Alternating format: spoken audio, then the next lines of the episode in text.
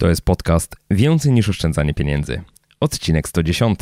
Dzisiaj rozmawiam z nauczycielką angielskiego o tym, jak udało jej się przenieść nauczanie do internetu.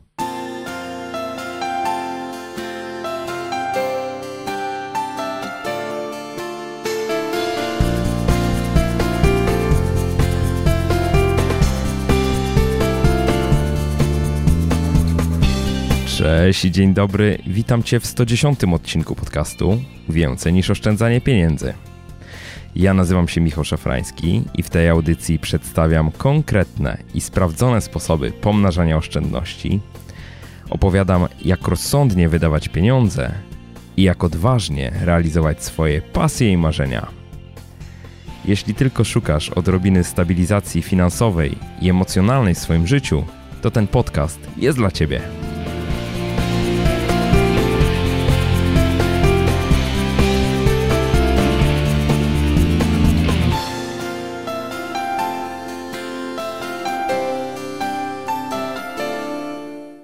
Dzień dobry, dzień dobry wszystkim słuchawkom mojego podcastu. Właśnie zastanawiałem się, jak to przed chwilą, jak to powiedzieć. Słuchacze i słuchaczki chyba, czyli słuchawki. E, witam Was serdecznie. Dzisiaj moim gościem będzie Arlena Wit, znana też jako Witamina przez 2T. To jest taka osoba, którą podziwiam po prostu niesamowicie za niesamowity humor, za elokwencję, za znajomość języka angielskiego, za umiejętność też takiego bardzo atrakcyjnego nauczania. To jest coś, co ja z wielkim zaangażowaniem podpatruję u innych osób, bo też chcę, żeby ta, to moje przekazywanie wiedzy było jak najfajniejsze, jak najskuteczniejsze. Dla mnie Arlena jest takim nauczycielem nowej generacji, można powiedzieć. Nie boi się nowych mediów, stale eksperymentuje, wykorzystuje Instagrama na przykład do nauczania języka angielskiego. Ma na YouTubie olbrzymią grupę fanów, bo jej kanał subskrybuje w tej chwili już blisko 300 tysięcy osób, a jej filmy, lekcje obejrzano już ponad 17 milionów razy. Dzisiaj z Arleną rozmawiamy sobie o edukacji, o tym, jak mając wiedzę, można e, ją przenosić, e, w zasadzie nie tyle wiedzę, co sam proces nauczania do internetu. Myślę, że to będzie taki odcinek, który bardzo spodoba się wszystkim nauczycielom, którzy uważam osobiście są słabo wynagradzani za swoją pracę, bo jednak mają pracę, która wymaga ciągłego zaangażowania po to, żeby była dobrze realizowana, a z wynagrodzeniem nauczycieli jest raczej słabo, więc szczerze mówiąc, mam wielką i olbrzymią nadzieję, że ten odcinek pomoże Wam, nauczycielom, w jakiś sposób zorientować się, jak przenosić właśnie się ze swoją działalnością do internetu, jak część z tego, co robicie w szkołach, zmonetyzować trochę inaczej, mówiąc zupełnie wprost. Będziemy z rozmawiać o tym, od czego zacząć, z jakimi zagrożeniami się to wiąże, jak na przykład walczyć i czy walczyć w ogóle z uszczypliwymi komentarzami, jak to robi Arlena. Będziemy mówili też sporo o tym, e, nie tylko dla nauczycieli, ale w zasadzie dla wszystkich, na temat tego, jak uczyć się języka angielskiego, jak zwiększać tą swoją skuteczność w nauce i w końcu jak pokonywać lęk przed mówieniem. To jest coś takiego, myślę, z czym borykamy się wszyscy. Ja, ja też to mam. Ja też to mam po prostu. Dyskutujemy sobie też trochę z Arleną o problemach szkolnictwa, o samodzielnym wydawaniu książek i trochę też o takiej ogólnej, bardzo pozytywnej filozofii życiowej Arleny. I zdecydowanie zalecam wysłuchanie tego podcastu do końca, bo będziemy też mówić o konkursie dla słuchaczy. 10 osób będzie mogło zdobyć świetny podręcznik do nauki angielskiej gramatyki, zatytułowany Grama to nie drama. To jest książka napisana właśnie przez Arlenę i gdy ja mówię świetny, to nie rzucam słów na wiatr, bo jest po prostu świetny. Zapraszam bardzo serdecznie do wysłuchania naszej rozmowy. Cześć Arlena. Cześć Michał. Jak radośnie w ogóle. Przedstaw się proszę słuchaczom, powiedz kim jesteś i co robisz słuchaczom i widzom dodam. Słuchaczom i widzom, tu są widzowie, tu są słuchacze. Yy, nazywam się Arlena Wit i yy, jestem youtuberem. Prowadzę yy, kanał na YouTubie. Mój cykl nazywa się Po cudzemu i uczę tam angielskiego. Tak naprawdę to nie jest kurs angielskiego, tylko raczej opowiadam o angielskim i zwracam uwagę na to, żeby poprawnie i lepiej mówić po angielsku. Zawstydzasz mnie na przykład. Zawstydzam cię? Tak. Ale przecież ja tylko mogę ci pomóc. No to ja jak, wiem, dlaczego ja wiem, się ale wstydzisz? to jest takie zawstydzające, ale dojdziemy do tego, bo ja właśnie to jest... Jak to jest z tym językiem angielskim? Da się w ogóle nauczyć poprawnej wymowy tak ucząc się w szkole na przykład, czy nie? No da się, tylko najczęściej jest to kwestia dwóch rzeczy. Predyspozycji językowych, mhm. czyli no, z tym się urodziłeś po prostu i nauczyciela. Jeżeli trafisz na dobrego nauczyciela, to w zasadzie to jest 80% twojego sukcesu. A jak, się nie na, jak nie masz predyspozycji, to pozamiatane? Nie, też się nauczysz, tylko albo nie tak dobrze jak osoby, które mają predyspozycję, albo nie w takim samym tempie. Może ci to zająć po prostu więcej czasu. Dodam, bo ty tak skromnie i szybko sobie powiedziałaś, ale ty jesteś. No, tak... przerwałeś mi, no. No dobra, to nie, kontynuuj, kontynuuj, mów o sobie. No to oprócz tego, że y, prowadzę ten kanał, no to z wykształcenia jestem nauczycielem angielskiego i nadal uczę, prowadzę lekcje indywidualne, ale nie jest to moje główne zajęcie. No, oprócz tego prowadzę różne warsztaty, występuję na konferencjach, jestem bardzo aktywna w internecie. Lubię internet, lubię media społecznościowe i staram się z nich korzystać mądrze i staram się też edukować trochę o tych mediach społecznościowych, właśnie, żeby to nie była tylko strata czasu, ale żeby na przykład można było się z nich czegoś nauczyć, nabrać jakichś nowych nabyć umiejętności.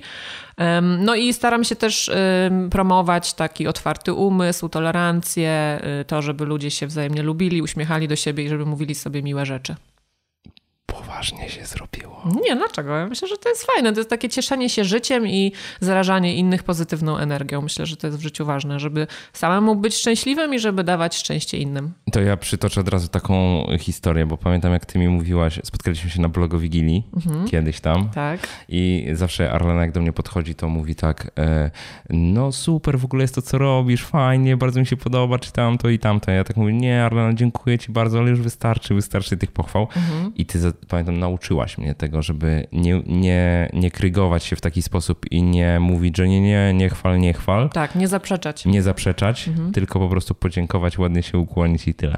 Znaczy, możesz oczywiście to rozwinąć, tylko jeżeli ktoś ma problem z przyjmowaniem komplementów, to tak najłatwiej jest się nauczyć właśnie je przyjmować. Po prostu mhm. podziękować i się uśmiechnąć, a nie kwestionować tego, co ktoś mówi. Jeżeli ktoś uważa, że jesteś super, no to dlaczego ty wątpisz w to? Nie? No. Coś w tym musi być. W sumie tak jest, ale y, to jest, znaczy z perspektywy takiej osoby jak ja, to jest trudne. Znaczy pamiętam, że mi to trudno przychodziło, bo to, mhm. to rzeczywiście tak jest, no ktoś podchodzi i tak mówisz, no kurde, no ale ja w sumie to robię, tak? To jest taka moja praca, nie? No ale możesz też to robić bardzo dobrze i ktoś, komuś może się to podobać, nie? No. No, no dobra. Jedźmy dalej. Dobrze, to ty nie powiedziałaś o sobie tego, że już teraz powiedziałaś, że jesteś taką osobą, która gdzieś tam stara się te pozytywne rzeczy w świecie e, poszerzać, żeby było mhm. więcej, ale ty jesteś też autorką książki. Nie powiedziałaś tego. No tak, no nie chcę tak, wiesz, wszystkiego sprzedawać na samym y, początku. Książka jest niebywałym sukcesem, trzeba to otwarcie powiedzieć, więc powiedz, y, co to za książka od razu.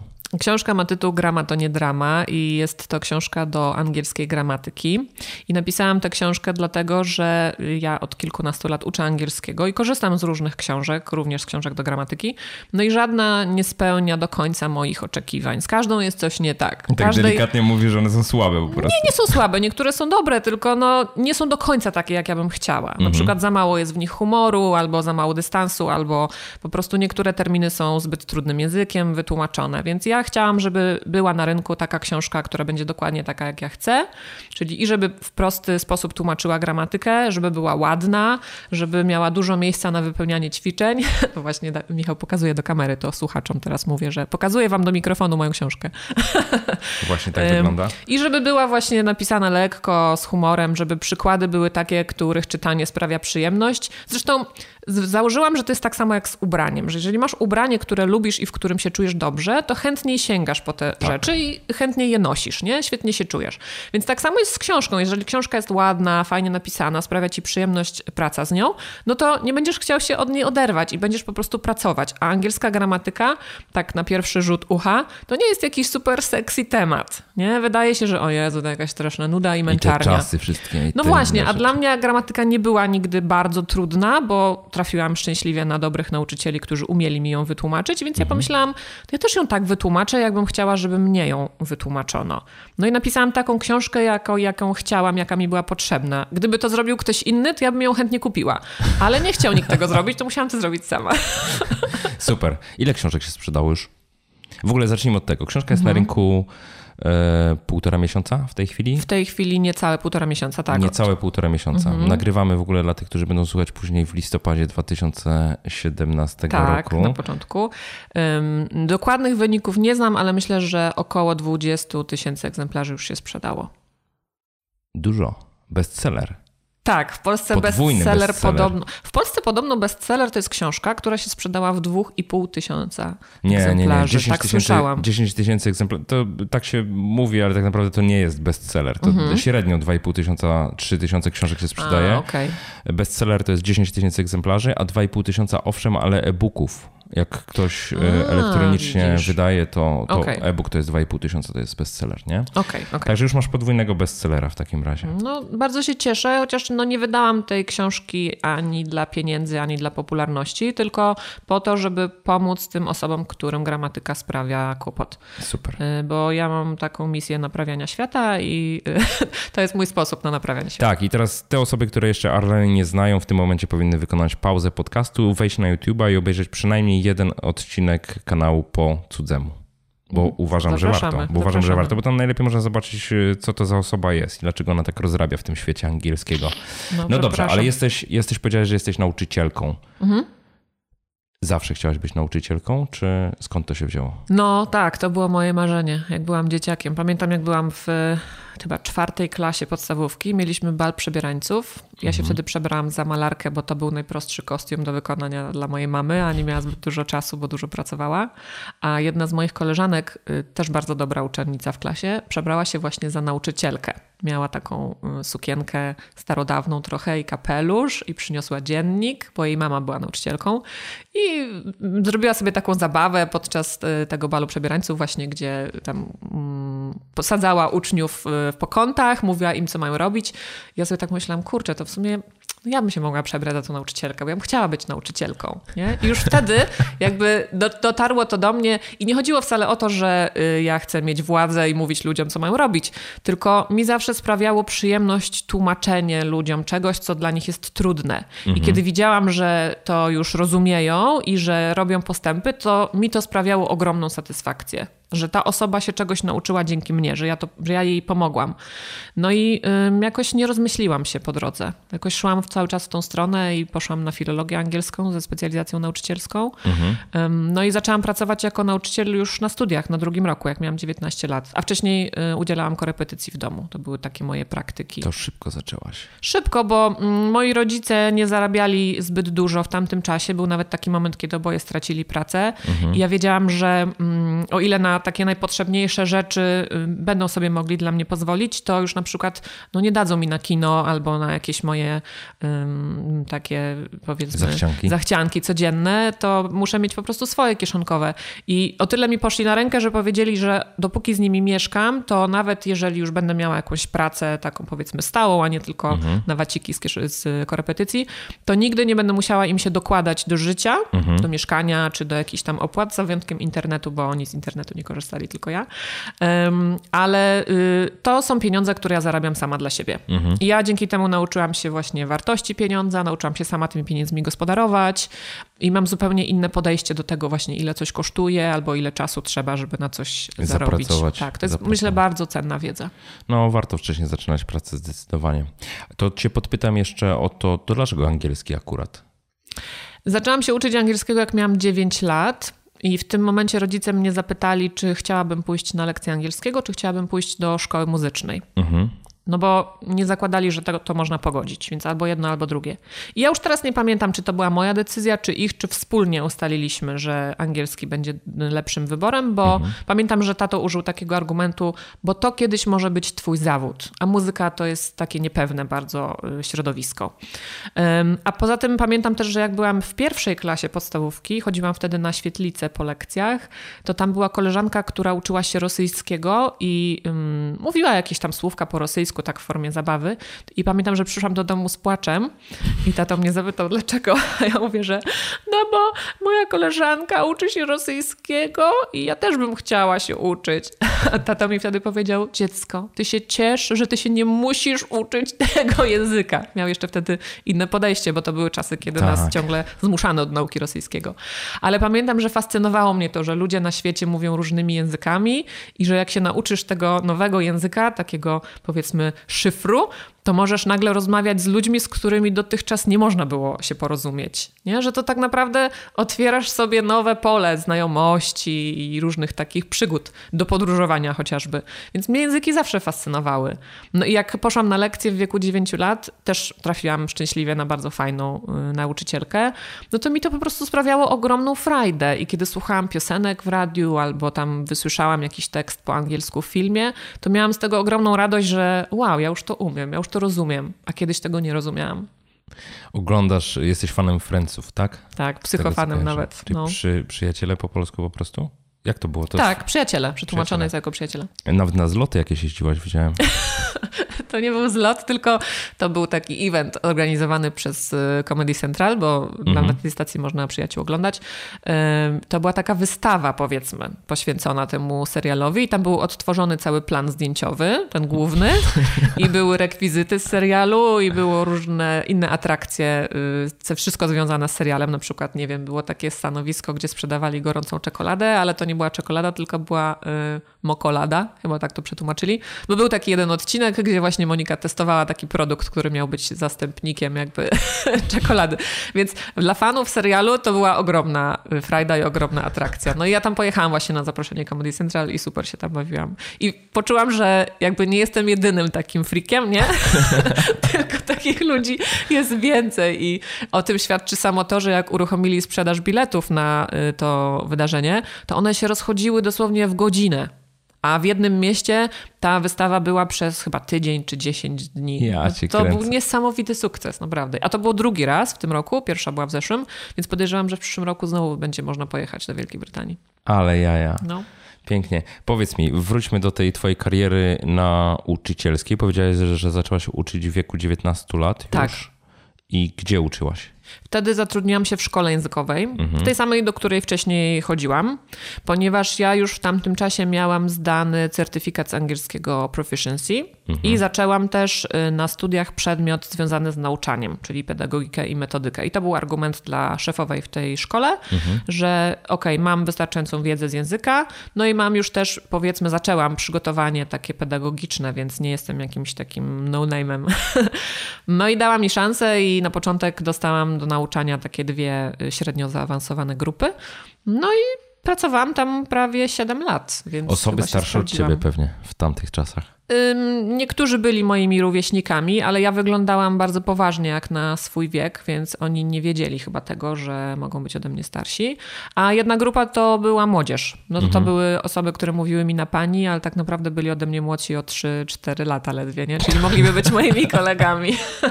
ale ja się też tak, wiesz, poważniej ubierałam, żeby nadać sobie trochę więcej autorytetu, nie? Jasne. To jeszcze był taki czas, kiedy się chce wyglądać starzej niż, niż masz lat, nie? Tak.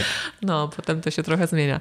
Mm, ale bardzo lubiłam tę pracę tylko że miałam dosyć dużo zajęć, no a studiowałam dziennie, mhm. więc pamiętam jak kiedyś y, na korytarzu ta szefowa mnie zaczepiła i pyta, Arlena, ty jesteś chora?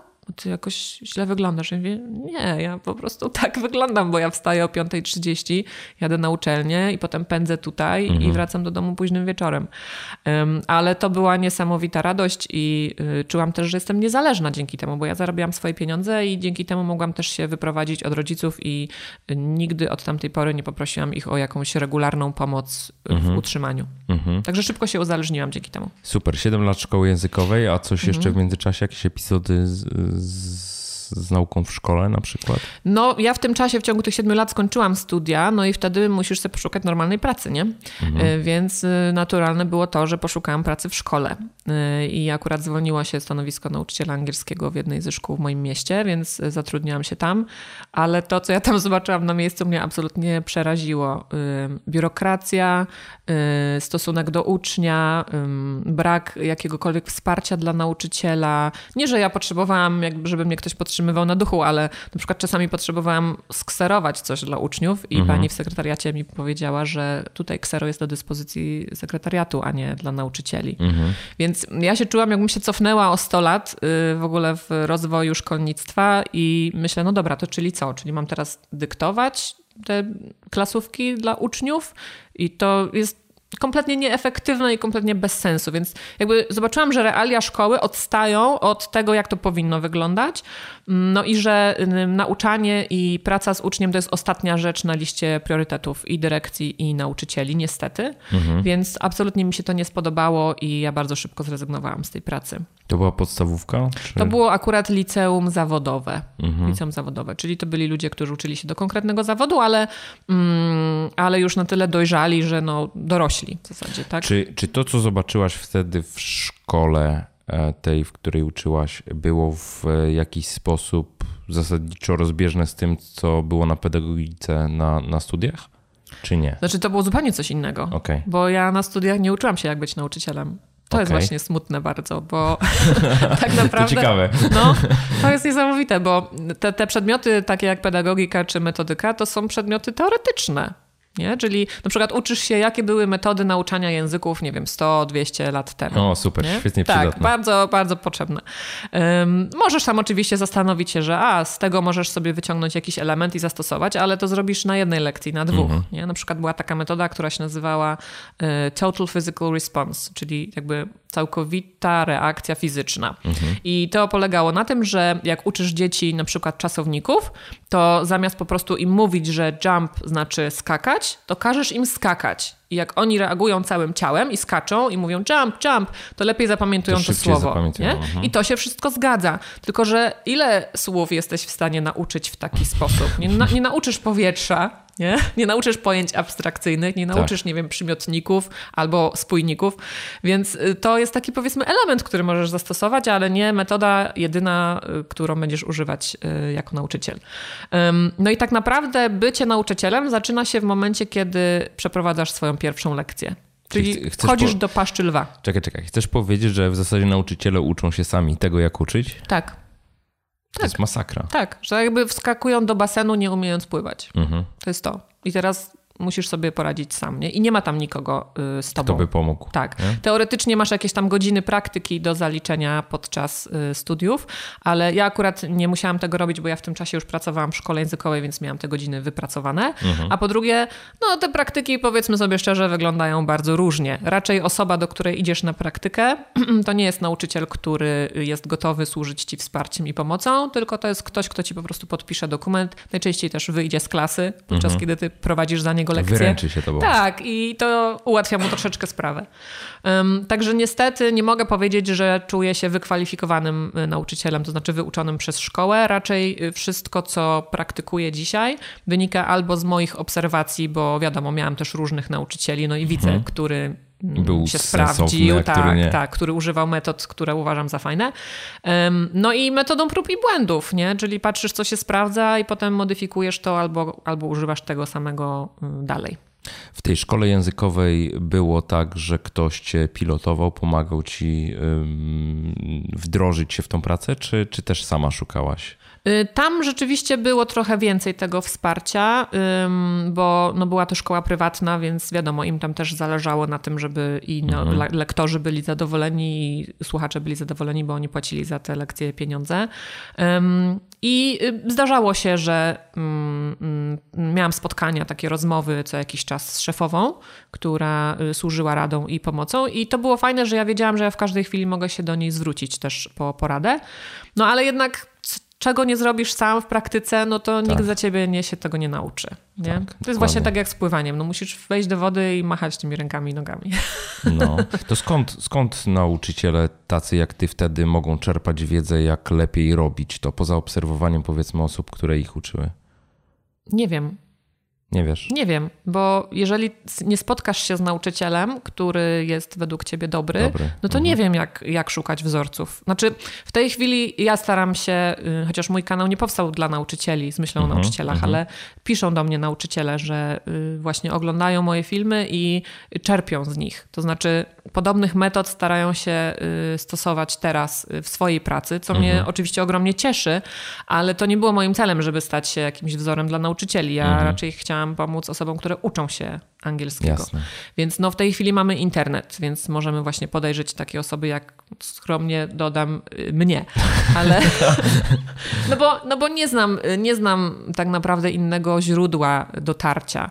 No bo kiedy oglądasz film na YouTubie, no to widzisz, jakiej ta osoba używa mimiki, czy używa humoru, Tak. y, gestów. Czym się posługuje? Tak. Jak, jaka jest struktura również tego materiału? No nie? właśnie, tych wszystkich narzędzi, bo jeżeli przeczytasz to tylko na blogu, no to to jest taki bardziej takie suche. To tak jakbyś Mhm. scenariusz lekcji sobie czytał, nie? To nie jest to samo. Ym, także no chyba, no nie wiem, no muszę chyba polecić swój kanał, bo naprawdę nie przychodzi mi do głowy nic innego. Ja wiem, że są konferencje metodyczne Kto i takie dobrze różne uczy rzeczy. na YouTubie, tak cię zapytam. Bardzo dobrze uczy Radek, Radek Kotarski i bardzo dobrze uczy Paulina Mikuła. Em, bardzo dobrze uczy Dawid Myśliwiec z kanału Uwaga Naukowy Bełkot. Y, Jest kilka takich kanałów edukacyjnych. Natalia Trybus z kanału Pink Candy, która prowadzi kanał o edukacji seksualnej, który jest absolutnie doskonały i powinien mieć zdecydowanie więcej y, subskrypcji. Mm, Teraz jest taka akcja Ani Rubik, y, sexed.pl, która edukuje właśnie o seksualności, Mm, ale te tematy, które porusza są bardzo zwięźle potraktowane i tak raczej ona sygnalizuje, że warto o tym rozmawiać. Natomiast Natalia w swoich filmach y, mówi o tym bardzo obszernie i bardzo dokładnie i też po prostu mówi normalnym językiem o seksie, a więc da się. Da się. Także ja się bardzo cieszę, że takie kanały są i że można z nich nie tylko czerpać wiedzę, ale też właśnie y, inspirować się postawą tych osób, że, że w taki sposób można uczyć. Obojętnie, czy się jest nauczycielem, czy się jest rodzicem i to pomaga nam rozmawiać ze swoimi dziećmi. Mhm. Co musiałoby się zmienić, e, Arlena, żeby szkoła się zmieniła? Z twojej perspektywy jako nauczyciela. Łatwiej mi chyba powiedzieć, co by się nie musiało zmienić. E, No dobra, ale No jest, jest wszystko, jakiś... no, wszystko. wszystko tak. Znaczy, wiadomo, trudno jest zmienić cały Och, system na raz. się zrobiło. No, no bo to jest po prostu dramat, co się dzieje w polskiej szkole. Jest mi bardzo smutno na to patrzeć. Jedna rzecz, którą ja bym zmieniła, albo gdybym została ministrem edukacji, to bym po prostu pojechała na spotkanie z ministrem edukacji w Finlandii, y, który dokonał niesamowitej rewolucji, jeśli chodzi o ich system nauczania. Zmiana, która najwięcej dała y, Finom, to przede wszystkim usunięcie czegoś takiego jak zadania domowe. Nie ma pracy domowej. Nie ma pracy domowej. Są takie szkoły w Polsce, w których nie ma pracy domowej. No właśnie. I, I z jaką chęcią ci uczniowie przychodzą do szkoły? Myślę, że zwiększą. No, też tak sądzę. I myślę, że bardziej pracują na miejscu. Tak. Więc tam po pierwsze zlikwidowano zadania domowe, a po drugie zredukowano liczbę godzin nauki w szkole, no bo wychodzą z założenia, że dzieci y, jakby powinny spędzać czas na dzieciństwie, czyli na zabawie i na odkrywaniu świata. I często jest tak, że na lekcjach nie przerabia się konkretnego programu, który jest narzucony, tylko dzieci same przychodzą z pomysłami, że o, coś tam odkryłem, coś zobaczyłem, porozmawiajmy o tym. I to jest bardzo fajne, bo to buduje taką partnerską relację też z nauczycielem, że jakby razem uczymy się o świecie. Nauczyciel nie boi się powiedzieć, że czegoś nie wie, że sam się chętnie dowie na przykład i że odkryjemy to razem. Tak. I to wszystkim sprawia radość i to też sprawia, że y, chodzenie do szkoły jest frajdą. I oni na przykład nie czekają na sobotę, na niedzielę, bo będzie wolne, nie czekają na wakacje, bo będzie wolne, tylko po prostu żyją i cieszą się tym życiem. I to jest fantastyczne. Y, No i jakby realny taki wynik tego jest taki, że kiedyś fińscy uczniowie mieli bardzo słabe wyniki na tle innych krajów, a teraz y, są na absolutnym czele. Za nimi nic, nic, nic, nic i dopiero potem ten peleton gdzieś tam sobie powolutku jedzie. Ym, No i fajne jest to, że oni nie mają żadnych rankingów y, szkół. U nich wychodzą z założenia, że każda szkoła jest tak samo dobra. Więc wszyscy nauczyciele są przede wszystkim bardzo dobrze wyszkoleni i każdy nauczyciel ma być dobry. To nie jest tak jak u nas, że jak cię zapytam o jakiegoś twojego dobrego nauczyciela, to mi wymienisz jednego albo dwóch. Nie? I łatwiej No. mi wymienisz nauczycieli, których nie lubiłeś albo którzy byli słabi. Tak. A tam nie ma słabych nauczycieli. Bo jest bardzo duża selekcja i są niesamowite szkolenia też dla nauczycieli. Więc zawód nauczyciela jest tam związany z ogromną wiedzą i z ogromnym prestiżem. Jeżeli mhm. jesteś nauczycielem, to jesteś osobą szanowaną. No i w związku z tym tam nie ma czegoś takiego, że właśnie ta szkoła lepsza, ta szkoła gorsza, puszczam moje dziecko do tej szkoły, mimo że muszę jeździć na drugi koniec miasta. Tylko jak chcesz znaleźć dobrą szkołę dla swojego ucznia, to po prostu pójdź go do najbliższej. Do najbliższej. I tak powinno być u nas. I mi brakuje y, właśnie pasji i miłości do tego zawodu wśród naszych nauczycieli, bo jest bardzo niski próg wejścia, żeby być nauczycielem, tak. niestety. Brakuje mi y, programu, który y, jest napisany ze zdrowym rozsądkiem, bo to, co w tej chwili widzę w programie, to nie ma się nijak do życia. Brakuje mi mm, przedmiotów, które mm, nie dotyczą tylko rewolucji przemysłowej, ale również życia we współczesnym świecie, szczególnie w świetle dzisiejszego otoczenia nową technologią, która mhm. sprawia, że jesteśmy niecierpliwi, nie umiemy budować relacji z innymi ludźmi um, i y, kierujemy się często negatywnymi emocjami. Więc ja bym chciała taki przedmiot jak komunikacja, jak rozwiązywanie konfliktów, um, jak umiejętność słuchania ze zrozumieniem, interpretowania informacji, um, elementy psychologii. Zamiast WF-u chciałabym jogę i medytację na przykład, co rozwiązałoby też problem y, takiego ułożenia planu lekcji lekcji, kiedy WF jest w środku albo na początku. Mhm. Przecież jeżeli zrobisz zajęcia z medytacji w tym czasie, to nie dość, że dzieciaki się wyciszą i uspokoją, mhm. to jeszcze jak pójdą na następną lekcję, to nie będą truć y, sali y, zanieczyszczonym powietrzem, bo przychodzą spoceni i nieumyci. No niestety takie są realia. Sama tak, pamiętam, tak. kiedy miałam WF na początku albo w środku, to to był po prostu dramat, co się działo po tych lekcjach w klasie. Um, no, na przykład w Stanach y, w kilku szkołach wprowadzono zamiast tak zwanego detention, czyli takiego siedzenia za karę po lekcjach. U nas to by był taki chyba odpowiednik karnej świetlicy. Mhm. Wprowadzono właśnie medytację. I odkąd te dzieci, które rozrabiają, zaczęły medytować na tych zajęciach, to tak zwana przestępczość w szkole zdecydowanie spadła. Jasne. Bo oni są bardziej świadomi siebie, swoich emocji, bardziej otwarci na rozmowę z drugim y, człowiekiem. To jest niesamowite, jak taki mały szczegół czasami potrafi dużo zmienić. Zamilkłem po prostu. Strasznie dużo tego, ale w sumie dobry kierunek rzeczywiście. No pytanie, czy to w ogóle ma szansę kiedykolwiek zaistnieć. Znaczy chciałbym być optymistą, ale chyba nie jestem. No wiem, to wymaga bardzo dużo pracy i otwartości umysłów od osób, które tym y, rządzą.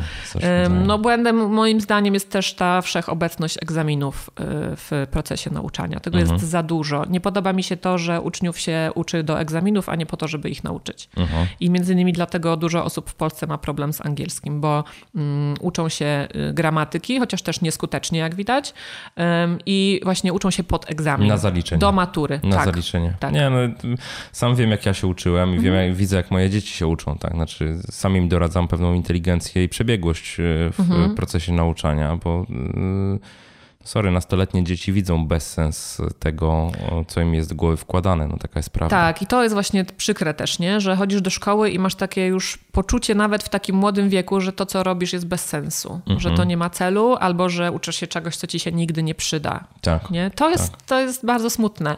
A z każdego przedmiotu, który jest w szkole, nawet obecnie, nawet gdyby ich nie usuwać, tak. można zrobić fantastyczną Wynieść. historię, mhm. można nauczyć się czegoś, co faktycznie odnosi się do naszej rzeczywistości nie? Ja pamiętam, jak oglądałam MacGyvera i niesamowite dla mnie było to, że on potrafił właśnie z takich codziennych... Tak. No, ludzie się śmiali, wiadomo, nawet dowcipy powstawały, nie? Że on tam ze sznurówki zrobi helikopter.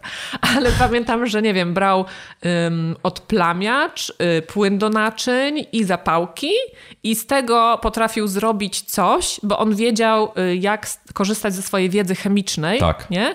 Tak w praktyce. A u nas tego zupełnie nie ma. Mamy jakieś probóweczki i a, to jest zielone, to jest niebieskie. Jak wrzucisz srebro do tego, to się nie rozpuści, a jak do tego, to się rozpuści. Aha, super, to jest moja Ale wiedza. tych eksperymentów też w zasadzie nie ma.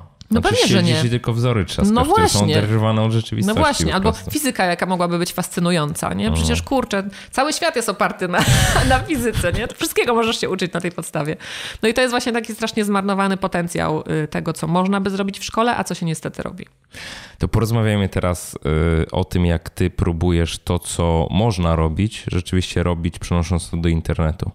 I ja bym bardzo chciał przejść, bo ty jesteś w zasadzie jedyną znaną mi blogerką, która skutecznie przeszła na YouTube'a, tak? No, ja wiem, że nie jestem jedyna, bo... Nie jesteś jedyna, mhm. ale jak tak próbuję szukać w głowie, wiesz, kto mhm. jeszcze skutecznie, że tak powiem, przeszedł z blogowania na YouTube'a, mhm. gdzie totalnie od zera zaistniał w takiej skali, w jakiej ty istniejesz. Mhm. Dla niezorientowanych powiem ponad 250 tysięcy osób cię subskrybuje w tej chwili? No, 277, ale kto by liczył? No, dokładnie.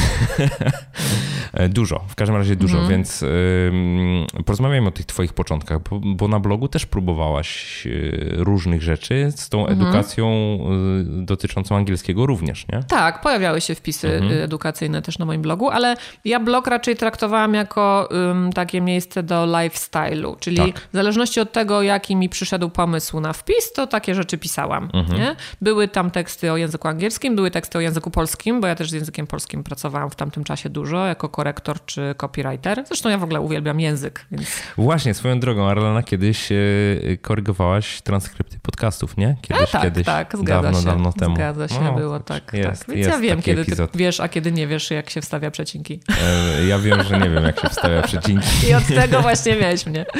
Um, ale pisałam też inne rzeczy. Na przykład pamiętam, jak sam nawet mi wspominałeś, że nauczyłeś się z mojego bloga, jak zwijać słuchawki, tak, nie? Tak, Żeby tak. się nie plątały w kieszeni. No więc jak odkryłam coś nowego, właśnie na przykład jak zwinąć słuchawki, albo jak złożyć w kostkę prześcieradło z gumką, co się wydaje takie trochę, mm, do czego mi to jest potrzebne. Jak ktoś ma prześcieradło z gumką w domu, to wie, że to może być problem. Y, więc ja się dzieli, dzieliłam takimi swoimi odkryciami i mhm. też zawsze to było z myślą, bo skoro ja to odkryłam i mnie to ułatwiło życie, to może to komuś też ułatwi życie. Tak. Więc ja czułam taką powinność, że ja się tym muszę podzielić. Nie można przytrzymać wiedzy, trzeba ją podać nie, dalej. Nie, nie, niech inni też wiedzą, dlaczego nie, nie? Tak. No więc ja pisałam też takie teksty, a czasami wypowiadałam się na tematy społeczne, na przykład o związkach partnerskich, albo tłumaczyłam, co to jest gender, kiedy ludzie pisali w internecie, że widzieli gender w lesie, albo że nie chcą dziecka puścić do szkoły, bo się zarazi genderem. E, więc ja starałam się tłumaczyć świat. No i wtedy robiłam to tak, jak y, było dla mnie najłatwiej, y, czyli właśnie pisząc na blogu, ponieważ mhm. Y, no, trzeba troszeczkę jednak mniej mieć różnych umiejętności prowadząc blog, niż jak się prowadzi kanał na YouTubie. Mm, no i mm, ja też bardzo lubię pisać, więc to się zgadzało z, moim, z moimi umiejętnościami, z moimi pasjami, także nie uważałam wcale, że robię coś jakiegoś, nie wiem, zastępczego. Tak. napisałam kiedyś tekst o czymś, co mnie bardzo fascynuje, czyli o nazwach firm w Polsce, że mhm. bardzo dużo jest firm w Polsce, które się kończą, nazwy ich się kończą na X, X. albo na Pol, nie? Albo tam jest pierwsza sylaba imienia, nie? Tam Tom But na przykład, albo Łuk Trans, nie? Są takie nazwy. No i um, ponieważ ja nie lubię y, pokazywać czy um, pisać um, tylko negatywnych treści, rzadko narzekam, tylko mhm. ja wolę dać też jakieś rozwiązanie, jakiś pomysł. Więc y, po pierwsze wymieniłam kilka takich no, niefortunnych nazw, ale podałam też przykłady, jak można by firmę nazwać, nie? żeby to miało sens, albo żeby to było jakieś takie nie wiem, z przymrużeniem oka, żeby ta nazwa wpadała w ucho, bo dzięki temu też ta firma stanie się bardziej popularna, nie? więc to się przekłada na jej sukces. Wytłumaczyłam też skąd się wzięły nazwy różnych popularnych firm na świecie, typu Sony czy Nokia i tak dalej. No i yy, o dziwo, y, po tym tekście zaczęli się do mnie zgłaszać ludzie y, z taką prośbą, że oni właśnie teraz zakładają firmę i chcieliby, żebym ja im pomogła wymyślić nazwę. Poważnie? Tak. I to było coś, czego ja się kompletnie nie spodziewałam, bo ja owszem tam napisałam, że ja jestem copywriterem i ja takim czymś się również zajmuję, ale ja nie napisałam tego tekstu w tym celu, mm -hmm, nie? że napiszę mm -hmm. o tym, powiem, że mam taką wiedzę, to teraz na pewno do mnie się zaczną yy, zlecenia same sypać. Nie? nie, to się wydarzyło tak jakby samo. I ja nie pamiętam, miałam może ze 100 takich zleceń w sumie. Nie mało. No, nie mało. I to był taki moment, kiedy ja zobaczyłam, kurczę, nie muszę szukać pracy. Praca sama mnie znajduje. Mm -hmm, nie? No bo mm -hmm. ja jakby y, pisząc teksty na blogu, stworzyłam z tego coś w rodzaju mojego portfolio. Tak. I dzięki temu ludzie sami mnie znajdowali i mówili: O, to, to umiesz, dobra, jesteś fajna, chciałbym z tobą pracować. Mm -hmm. nie? I ja odpowiadałam na kilkanaście takich maili w tygodniu, albo dotyczących właśnie nazwania firmy, albo jakichś innych zleceń, związanych z tym, o czym pisałam. Mimo, mhm. że to nie był blog firmowy wcale. Ja tak. raczej go traktowałam jako Friday i jako mm, no, takie miejsce, gdzie tworzę coś swojego, co mi mhm. dawało dużą satysfakcję. Mhm. To y, kiedy zauważyłaś, że ta, to jakby ten kierunek taki związany z blogiem to może być coś, co w zasadzie jest rzeczywiście pracą? Ja nigdy tego nie traktowałam jako pracę. Czyli zawsze to było takie hobby Tak. typu, y, no okej, wpadło dodatkowe zlecenie, no to jest dodatkowe zlecenie po prostu, tak? To było zawsze coś ekstra, bo ja w tym czasie miałam jeszcze inne zajęcia. Ja wtedy jeszcze zajmowałam się korektą tekstów, ja wtedy robiłam tłumaczenia, uczyłam. Przez pewien czas pracowałam w redakcji y, gazety w Gdańsku jako korektor również. E, Jakieś tam szkolenia, warsztaty przeprowadzałam, więc to nigdy nie było moje główne zajęcie. Raczej blog to było takie coś, no nie wiem, tak jakbym szła na zajęcia jakieś, które mi sprawiają frajdę co tydzień. Nie? Hobby. Tak, a jak coś z tego jeszcze wpadło, no to ekstra, bo nie spodziewałam się tego kompletnie. Raczej robiłam to dla frajdy. I trochę też chciałam poznać ten świat blogosfery od środka, y, bo zaczęło się w ogóle od tego, że ja poszłam na blog Forum Gdańsk w 2012 roku, jeszcze wtedy jako przedstawiciel prasy, bo właśnie usłyszałam, że takie wydarzenie tutaj się kroi. Wiedziałam, że to już jest nie pierwsza edycja, mm, a słyszałam dużo o blogerach wtedy. To był taki moment, kiedy się mówiło, że bloger to jest taki człowiek, który tam sobie pije kawkę w kawiarni. Nic nie robi nic nie robi, a, a hajs się zgadza. Tak. Ja mówię, nie, to nie może tak być, nie może być takie proste. Ja bym chciała się o nich czegoś więcej dowiedzieć. Więc poprosiłam w redakcji o ym, akredytację prasową na y, konferencję. Tylną furtką wbiłaś. No trochę tak, ale ja rzeczywiście tam poszłam w celach poznawczych. A poza tym y, nie po to tylko, żeby sobie pobyć na konferencji, ale ja mówię, ja napiszę z tego jakiś tekst. Z tego coś będzie, nie? więc redakcja też skorzysta. No i wtedy akurat skupiłam się na takim panelu, który był o języku internetu, więc coś, co mnie interesowało i z tego napisałam taki reportaż. Ale pamiętam, że ktoś mi pokazał, bo miałam chyba wtedy dwoje znajomych ledwie na BFG. I pamiętam, że ktoś mi pokazał y, palcem blogerkę i mówi: Zobacz, to jest to taka znana blogerka. Ja mówię: Tak? A to jaki ona blog prowadzi? No, lifestyle'owy. Mówię, co to znaczy lifestyle'owy? To, to nic nie znaczy, nie? No, na przykład ona pisze taki tekst, że poszła do kina, obejrzała jakiś film i ona poleca ten film. Mhm. Okej. I, I co jeszcze na przykład? No, że jechała autobusem i wsiadła jakaś starsza pani i nikt nie chciał jej ustąpić miejsca i ona uważa, że powinno się ustępować miejsca starszym ludziom. Mówię, no dobra, no to to nie wygląda na takie trudne, nie? To ja chyba też mogłabym pisać taki blog. I dosłownie następnego dnia założyłam blog. Bo pomyślałam, to nie jest takie trudne. Jak inni mogą, to ja nie mogę? Podtrzymaj mi piwo. No i ta przygoda moja z blogiem potrwała ponad 3 lata w sumie. No, koniec 2015 roku sprawdzałem ostatni wpis. Tak. Dwa tak. lata temu. Tak, ale to się nie wiązało z jakąś decyzją świadomą, że dobra, już nie piszę na blogu, już koniec, bo blog sobie nadal jest i sobie można poczytać te wszystkie archiwalne wpisy. Może jeszcze coś na nim kiedyś napiszę, nie wiem, ale to był moment, w którym ja już zaczęłam prowadzić kanał i y, tworzenie filmów jest bardziej czaso i pracochłonne niż pisanie tekstów na blog, więc ja po prostu już nie miałam czasu, żeby robić i jedno i drugie. A akurat to, z czym chciałam dotrzeć y, do ludzi, czyli y, z angielskim, znacznie lepiej się sprawdza w formie wideo. Szczególnie, że ja się chciałam właśnie skupić na uczeniu mówienia, no to żeby nauczyć się mówić, trzeba też słyszeć, no a na, w tekście, na blogu nic nie usłyszysz, nie? Tak, tak, tak. Więc to wyszło tak trochę naturalnie, że ten blog tak sobie zasnął. Zasnął. A w międzyczasie miałeś jeszcze epizod z y, taką platformą, która się Vine nazywała. Tak, Już tego nie ma. no bardzo mi To przykro. opowiedz, co to był Vine. Vine to był taki serwis, y, w którym można było wrzucać filmy 6-sekundowe maksymalnie, które się automatycznie zapętlały.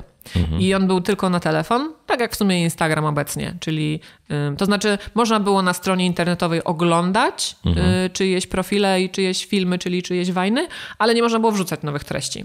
A w zasadzie używało się do tego telefonu. I najpopularniejszą kategorią na Wajnie na świecie była rozrywka, czyli takie śmieszne, komediowe, powiedzmy, scenki. No i ja kiedy poznałam to, a poznałam chyba Wajna, usłyszałam o Wajnie w programie Ellen DeGeneres, bo ona zaprosiła do siebie jednego z y, twórców na Wajnie, y, Jérôme Jarre, to jest taki Francuz, który w Stanach jakby tak naprawdę zaistniał dzięki Wajnowi. I pomyślałam sobie, kurczę, bardzo mi się to podoba, bo to uruchamia niesamowitą kreatywność w tobie, żeby w 6 sekund opowiedzieć jakąś historię albo żart. Nie? To nie jest wcale takie łatwe. Więc pomyślałam sobie, że spróbuję. I pamiętam, że czekałam, aż kupię nowy telefon, bo na iPhone'ie znacznie łatwiej się kręciło wajny niż na telefonie z Androidem. I jak kupiłam iPhone'a, to zaczęłam kręcić i yy, ogromnie mi się to spodobało. I nauczyło mnie to mm, dystansu do siebie i występowania przed kamerą. Bo ja tam tworzyłam też takie komediowe scenki, Tak. więc nawet jeżeli wyglądałam jak kretyn, no to nie przeszkadzało mi to, bo to tak miało być, nie? Żeby Mhm. ludzie się śmiali. I to mi bardzo pomogło potem w tworzeniu filmów na YouTubie.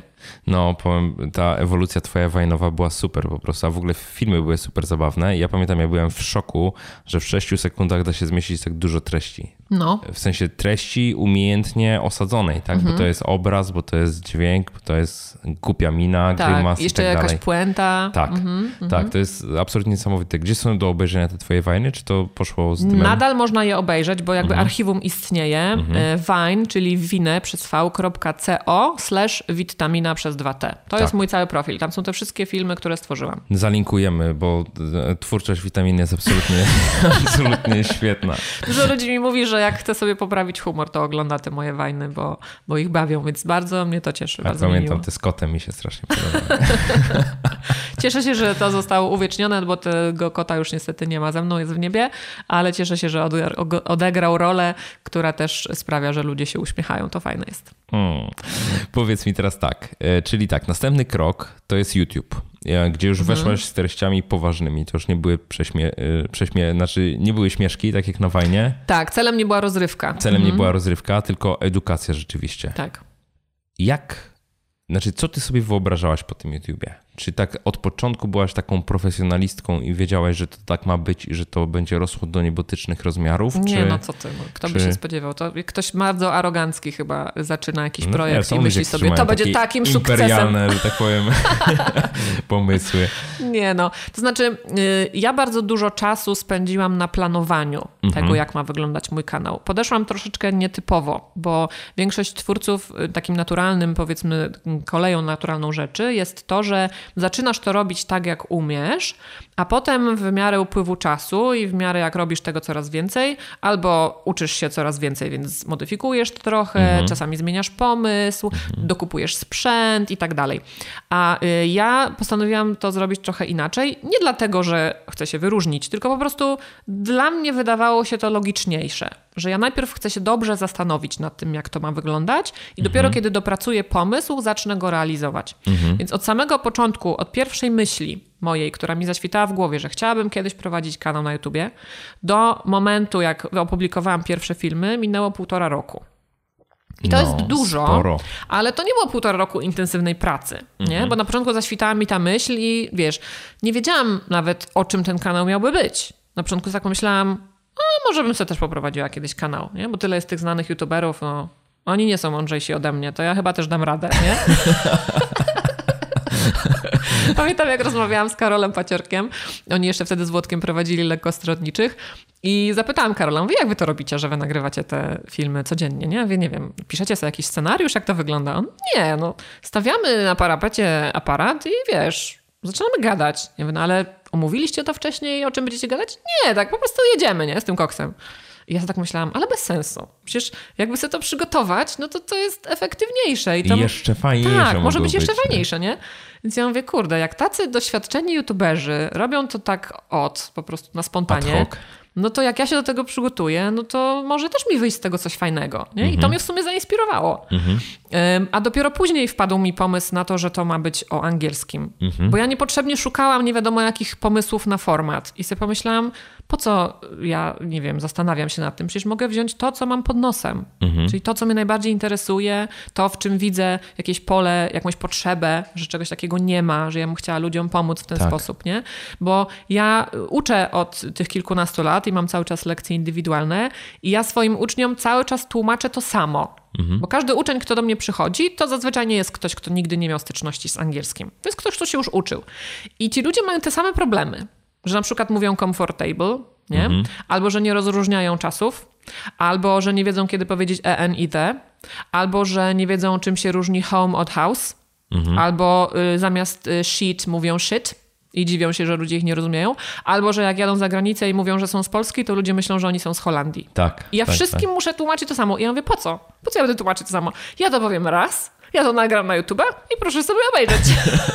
Czyli przychodzi do ciebie uczeń na korepetycję, a ty wtedy mówisz, proszę tutaj odcinek taki, taki i taki. Znaczy ja robię tak, że czasami ja daję listę odcinków do obejrzenia takiej, takiej osobie, no bo ja mówię, słuchaj, ty to sobie obejrzysz za darmo. Możesz Tak, to sobie zobaczyć tyle razy, ile chcesz. Po co ja mam ci to tłumaczyć podczas lekcji, za którą ty płacisz, nie? To jest twoja oszczędność.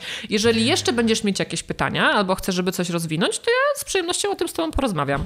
Więc to jest bardziej efektywne dla wszystkich. Jak się uczyć efektywnie języka angielskiego, tak cię zapytam. E, Trzeba to lubić. Trzeba robić to dlatego, że się chce, a nie dlatego, że się musi. Mhm. Więc y, jeżeli podchodzisz do nauki języka, bo ci każą, albo bo mm, właśnie, nie wiem, w pracy ci jest potrzebny, a tak naprawdę nie chcesz tego robić, to to ci będzie szło, ale jak krew z nosa. A jeżeli znajdziesz w tym frajdę, znajdziesz w tym radość, będziesz robić po angielsku rzeczy, które normalnie robisz po polsku, na przykład oglądać filmy, przełączysz sobie w telefonie język na angielski, em, zaczniesz słuchać słów piosenek, które lubisz, nie? na tym się skupiać, czytać strony, artykuły po y, angielsku internetowe, no to y, zobaczysz, że ten świat języka angielskiego to właśnie nie jest coś nudnego i nie jest jakaś męczarnia, tylko to może być coś, co ci po prostu sprawia frajdę, nie? Zaczniesz grać w gry po angielsku. Mnóstwo osób pisze mi właśnie pod odcinkami na YouTubie, że znają dużo słów po angielsku z gier. Mhm. I, I to jest super, bo wprawdzie jest to pewien element tylko uczenia się, to nie może być jedyne źródło angielskiego, Tak. jeśli chcesz się go uczyć, ale no tak sobie wiesz, otaczać się będziesz tym angielskim.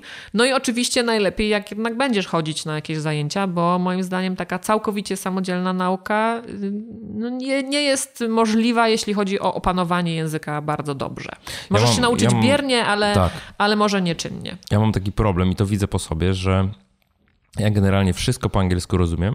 E, Z czytaniem nie mam problemu, ze słuchaniem nawet nie mam problemu do tego stopnia, że ja, na przykład jak słucham podcastów angielskich, to sobie je przyspieszam, tak? Czyli Nawet? słucham. Tak. No podcasty po angielsku to w ogóle są dosyć szybko. E, Wiesz co, zależy kto, nie? Okej. Ale tam półtora raza, 1,75 zawsze można przyspieszyć. Ja już się nauczyłem y, w ogóle słuchać szybciej, bo ja się mm, rozpraszam jak za wolno y, jest podcast. Rozumiem. Bo się przyzwyczaiłem, że Tak. po prostu jak, jak jest w takim szybszym tempie, to po prostu go chłonę rzeczywiście 100% uwagi mojej, nie? Mhm. A jak jest w takim wolniejszym tempie i słychać, jak te osoby sobie tam, ja po prostu usypiam trochę, nie? Mhm, Czyli gdzieś tam się wyłączam, bo, bo w zasadzie już wiem, o czym oni za chwilę powiedzą, tak? Jasne. E, Więc po angielsku też słucham szybciej, ale mam problem, bo nie rozmawiam. Czyli mam Tak. problem z wymową. I pomimo tego, że ja jestem osłuchany z angielskim strasznie, Mhm. to jednak mam problem z wymową. I jak muszę, że tak powiem, wyjść i mówić, no to jest problem. No i teraz Tak. pytanie do ciebie, takie, które za tym idzie, to jest takie.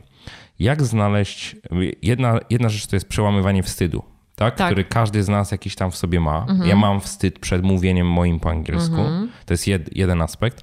A drugi to jest, ok, jak znaleźć dobrego nauczyciela? Bo to jest zawsze problem. Nie? Czyli, czyli ok, no mogę pójść na kurs językowy, mogę się zacząć uczyć indywidualnie i tak dalej, i tak dalej. Mogę szukać sobie kogoś, z kim będę y, konwersację prowadził, tak? Ale jak znaleźć tą dobrą osobę? Czy jest jakiś klucz, który pozwala znaleźć dobrego nauczyciela od Tak, angielskiego? tak, to się da zrobić. Y, To są dwa dosyć obszerne pytania. Ja mogłabym na każde Śmiało. odpowiadać po pół godziny, więc ja odpowiem na nie krótko i powiem, że obszerne odpowiedzi są na moim kanale. A, no to świetnie. Bo jak się nie bać mówić po angielsku, to jest tytuł mojego odcinka numer 10, Mhm. który w ogóle ma najwięcej wyświetleń na kanale, więc jest to problem, który dotyczy wielu ludzi. A jak znaleźć dobrego nauczyciela, to jest odcinek numer 80, więc do nich zachęcam. Okej, ale odpowiem, ale odpowiem. Mhm. Y, Boimy się mówić po angielsku, dlatego że y, nie robimy tego na co dzień, więc ty nie masz praktyki i dlatego się boisz, nie? No więc y, musisz sobie tę praktykę jakoś załatwić. I teraz tak, albo się zapiszesz na konwersację, albo zaczniesz ćwiczyć mówienie we własnym zakresie. No i jak to zrobić, nie? Więc tak bardzo skrótowo. Możesz zacząć od tego, że zaczniesz w myślach mówić do siebie po angielsku. Czyli pomyślisz sobie coś, no bo chodzimy i myślimy cały dzień, i spróbujesz sobie tą myśl przetłumaczyć na angielski. Ciekawe, jak to jest. I zaczniesz się oswajać z tym angielskim trochę, bo zaczniesz budować zdania po angielsku. Jeżeli uczysz się angielskiego w jakiś inny sposób, masz normalne lekcje, czy chodzisz na kurs, czy masz angielski w szkole, no to słówka, których się uczysz, też staraj się używać w zdaniach, które sam budujesz. No bo porozumiewanie się w języku polega na budowaniu zdań. Nie? Tak, Inaczej się nie da. Więc jak jakby przyzwyczaisz swój mózg do budowania zdań po angielsku, no to nie będzie to dla ciebie potem przeszkodą, żeby samemu się wypowiedzieć. Mhm. No więc mówienie do siebie, mówienie do siebie również na głos, czyli wypowiadanie tych y, słów faktycznie na głos, do lustra, tak jak Robert De Niro w taksówkarzu, you're talking to me, nie? Mówił do lustra. Em, no i jak masz okazję, żeby odezwać się do obcokrajowca, szczególnie do obcokrajowca właśnie, to wykorzystaj ją. Nawet jeżeli spotykasz kogoś na mieście i doskonale wiesz, która jest godzina, to podejdź do tej osoby i zapytaj po angielsku, przepraszam, czy wie pan, która jest godzina? To była pierwsza rzecz, którą ja powiedziałam po angielsku, kiedy miałam 12 lat. Bo byłam na kolonii w Gdańsku, No to jeszcze odważna do tego byłaś. no bo pomyślałam sobie. Odważna. No bo tak, już wtedy się uczyłam angielskiego od trzech lat, nie? No to już umiem jakieś tam zdania sklecić. No to sprawdzę, czy rzeczywiście jest taka opcja, że jak powiem coś po angielsku, to po pierwsze ta osoba mnie zrozumie. Czy ja zrozumiem potem tę jej odpowiedź? Nie? Chciałam to przetestować, bo dotychczas używałam angielskiego tylko na lekcji z moją nauczycielką. No to mówię, to jest niemożliwe, żeby to była jedyna osoba, z którą ja mogę porozmawiać po angielsku na świecie. Więc pamiętam, że w, przechodziłam sobie, przy, szłam y, spacerem przy Motławie i tam jest bardzo dużo knajpek po drodze i pamiętam, że w jednej knajpce usiedli Niemcy przy stoliku, więc ja mówię, okej, no niemieckiego nie znam, ale może oni znają angielski, nie? No to podeszłam do nich i zapytałam właśnie po angielsku, czy wiedzą, która jest godzina, a miałam zegarek na ręce. I oni powiedzieli, że oni nie rozumieją po angielsku. I to mi wystarczyło. Ja mówię, wow, czyli ja tak mogę sobie podchodzić do ludzi i gadać z nimi, ale ekstra.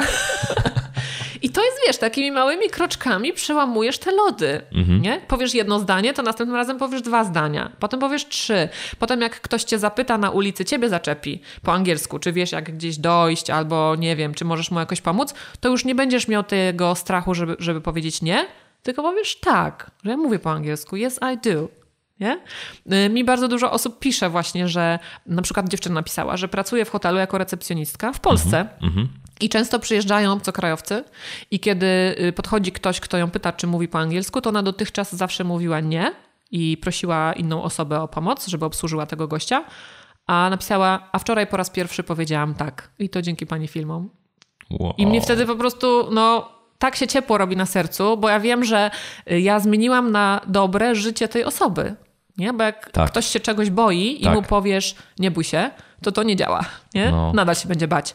Ale jeżeli w jakiś inny sposób przełamiesz ten strach, no to to jest jak dokonanie jakiegoś cudu. Więc ja mam z tego, nie wiem, czy nie czasem większą satysfakcję niż ta osoba. Nie? Że wow, ona teraz będzie mówić po angielsku tak, jak zawsze chciała. Super.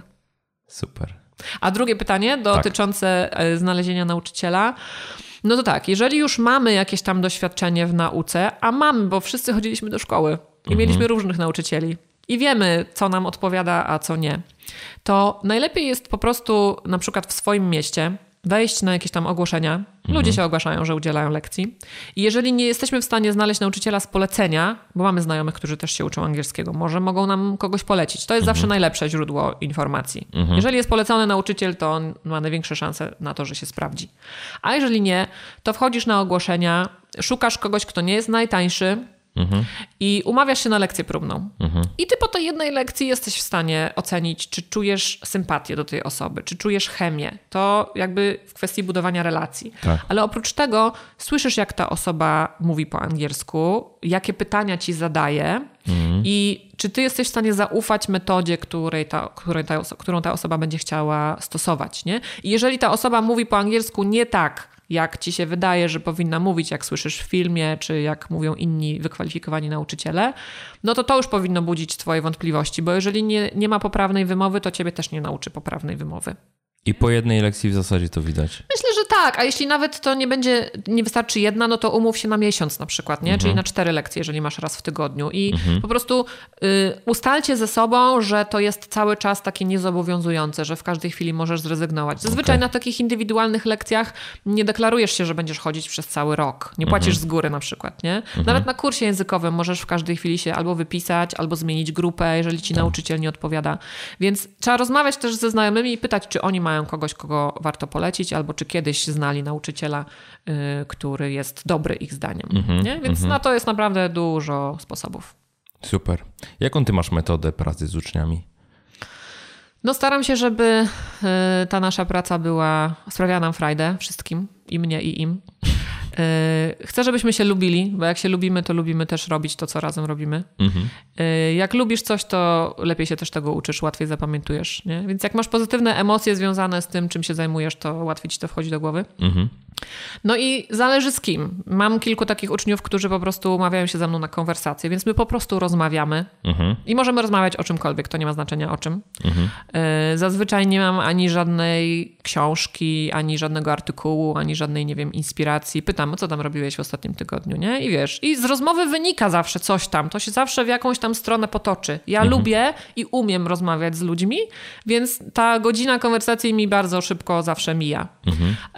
A że w takiej godzinnej rozmowie zawsze pojawią się jakieś wątpliwości, że na przykład ten mój uczeń czasami nie wie, jak coś powiedzieć, albo pyta się o jakieś słówko, no to ja mhm. sobie w tym czasie robię notatki i z takiej jednej lekcji potrafimy wynotować kilka, czasami kilkanaście słówek, mhm. które są do nauczenia na następny raz i zadanie domowe zawsze polega na tym, żeby z nimi ułożyć zdania samodzielnie. Zadajesz prace domowe. Tak. Tak.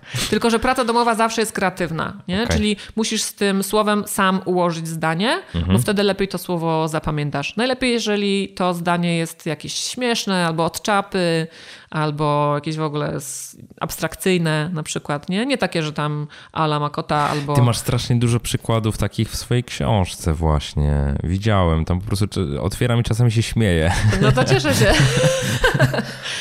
No bo język dla mnie to jest duża radość i duża frajda, więc tym językiem też się można bawić, nie? No. My najbardziej, y, najlepiej się bawimy, jak wiesz, ktoś nam opowiada dowcipy albo oglądamy komedię, nie? Ja się bardzo lubię śmiać i ja lubię też rozśmieszać innych. Mi to sprawia frajdę, jak się ludzie śmieją z tego, co mówię.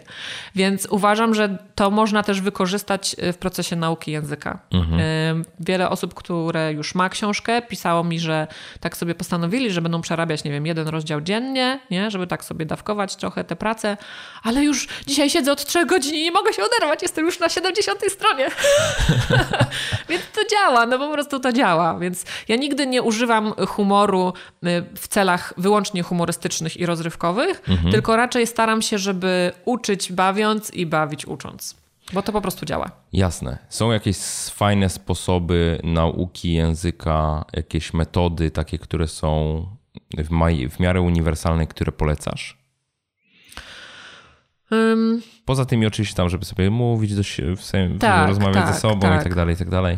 To znaczy, mm, taka najbardziej powszechna w tej chwili metoda nauczania to jest tak zwana metoda komunikatywna, która mhm. polega na tym, że język służy do komunikacji, mhm. więc nie musisz czegoś powiedzieć w 100% bezbłędnie, żeby druga osoba cię zrozumiała. Mhm. I to bardzo pomaga na początkujących, na pierwszych etapach nauki, bo to też sprawia, że ludzie przestają się właśnie bać Mają mówić. szybki efekt, nie? Tak, tak. No mhm. i wiesz, nawet jeżeli użyjesz słów, które są przypadkowo zebrane razem i nie mają żadnej struktury gramatycznej, mhm. Ale ta druga osoba cię zrozumie, to znaczy, że osiągnąłeś sukces. Nie? Bo język służy do komunikacji.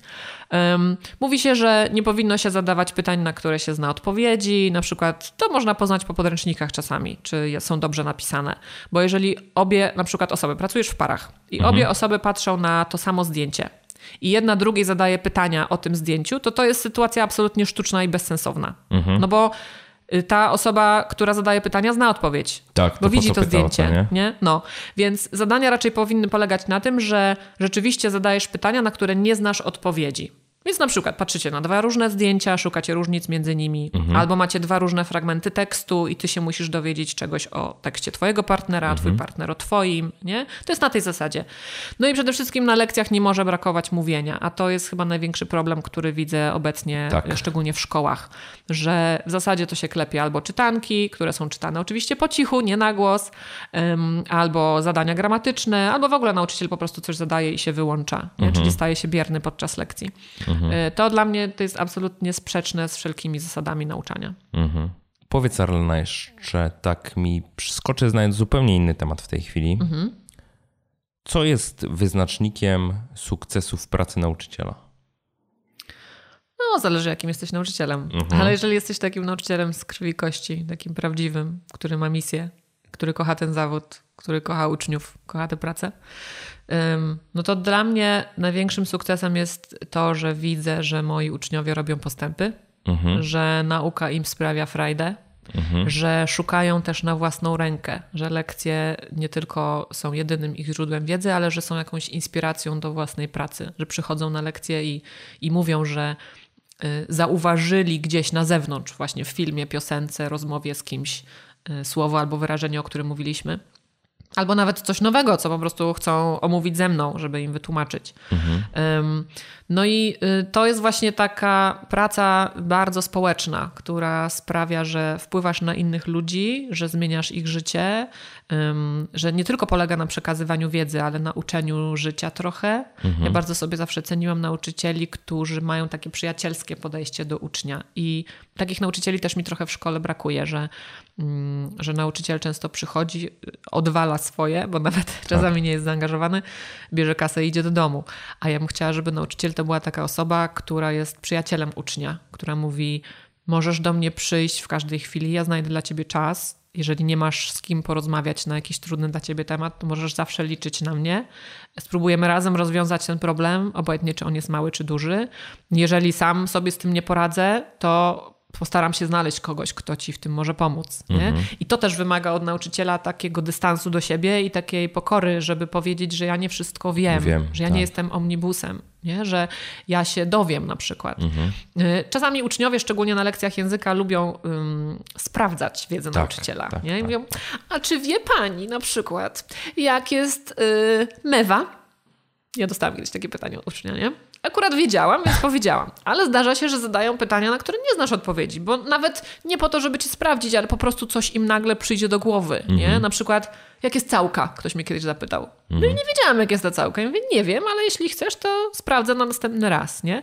I wielu nauczycieli nie powie tego, bo myśli, że to jest dla nich jakaś ujma, mhm. że oni mają braki, nie? Albo zmienią temat, albo proszę nie rozmawiać, nie? Wprowadzają nagle dyscyplinę. A dla mnie to nie jest problem, żeby powiedzieć, że nie wiem. Mhm. A czasami, kiedy jest taki zaczepny uczeń, którego ja, bym, którego ja bym chciała trochę utemperować, to ja wtedy mówię, może nie wiem, jak jest całka, ale wiem, jak jest zapalenie opon mózgowych. I on wtedy zdaje sobie sprawę, że okej, okay, może tym słowem mnie nie zagnie, ale ja mam jeszcze inną wiedzę. Tak, nie? jest ten arsenał. Więc no, są takie metody na radzenie sobie z takimi pytaniami. Um, także ogólnie myślę, że dobry nauczyciel to jest taki, który po prostu czuje, że jego praca jest ważna, angażuje mhm. się w tę pracę i uczeń dla niego jest ważny. To nie jest jakiś królik doświadczalny, tylko to jest człowiek, którego on pomaga formować. Mhm. W pewnym sensie jest inspiracją? Tak, powinien być. Znaczy, moim marzeniem byłoby, gdyby wszyscy nauczyciele byli inspiracją. Na pewno nie każdy ma też do tego predyspozycję, ale fajnie, jeżeli chociaż jednego, dwóch takich nauczycieli się spotka na swojej drodze. To, co mi się szczególnie u Ciebie podoba, to jest coś takiego, że pierwszy, znaczy w ogóle to, że w zabawny sposób edukujesz, taki angażujący i tak dalej, i tak dalej, i tak dalej, to jest jedno, ale drugie to jest to, że rzeczywiście udało Ci się jako, myślę, że takich osób wbrew pozorom jest bardzo mało, przenieść tą edukację do internetu, to jest jedna rzecz i dzięki temu też docierać dużo, dużo szerzej, mhm. że no fajnie, że jest taka Arlena Witt, która jest nauczycielką gdzieś tam na kursach językowych czy w szkole, mhm. tak, ale tak naprawdę byłaś niedostępna dla ludzi, tak? Mhm. Bo, bo no, ktoś z innego miasta nie przyjedzie się do ciebie uczyć i tak dalej. Czyli jakby ta twoja siła rażenia była dużo, dużo mniejsza mhm. niż jest w tej chwili dzięki internetowi, nie? Tak.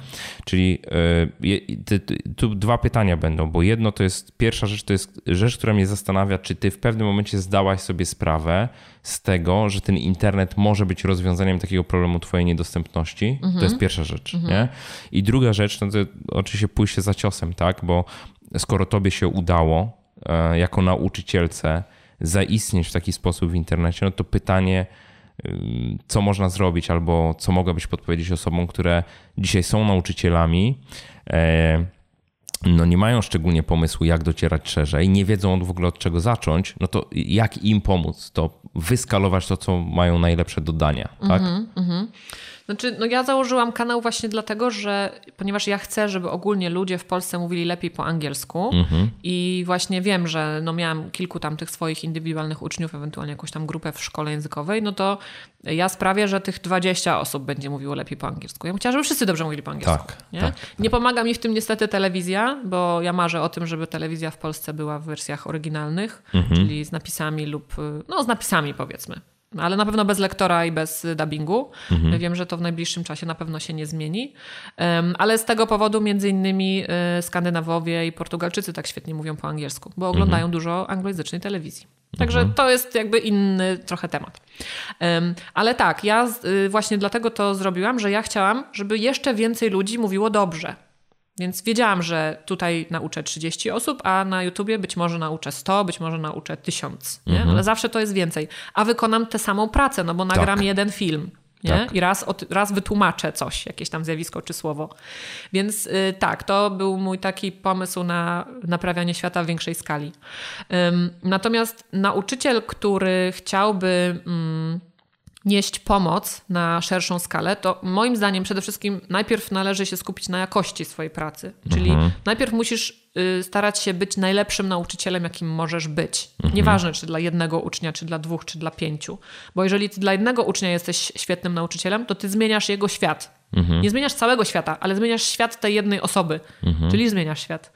Um, a jeżeli chcesz zaistnieć szerzej, no to internet w tej chwili to jest największe błogosławieństwo y, dla ciebie, bo daje ci platformę, której kiedyś nie było. Nie? No bo ja jeszcze 15 lat temu musiałabym mieć program w telewizji, żeby robić to, tak. co dzisiaj robię, tak. Y, do której bym się na pewno nie dostała, bo nie mam żadnych znajomości, nikt nie wie, jak ja się zachowuję przed kamerą. Y, tam 15 tysięcy osób musiałoby wyrazić zgodę na to, żeby taki format w ogóle powstał, a jak to realizować, a gdzie, a kiedy, a dlaczego pani chce tak dużo pieniędzy zarobić na tym, nie?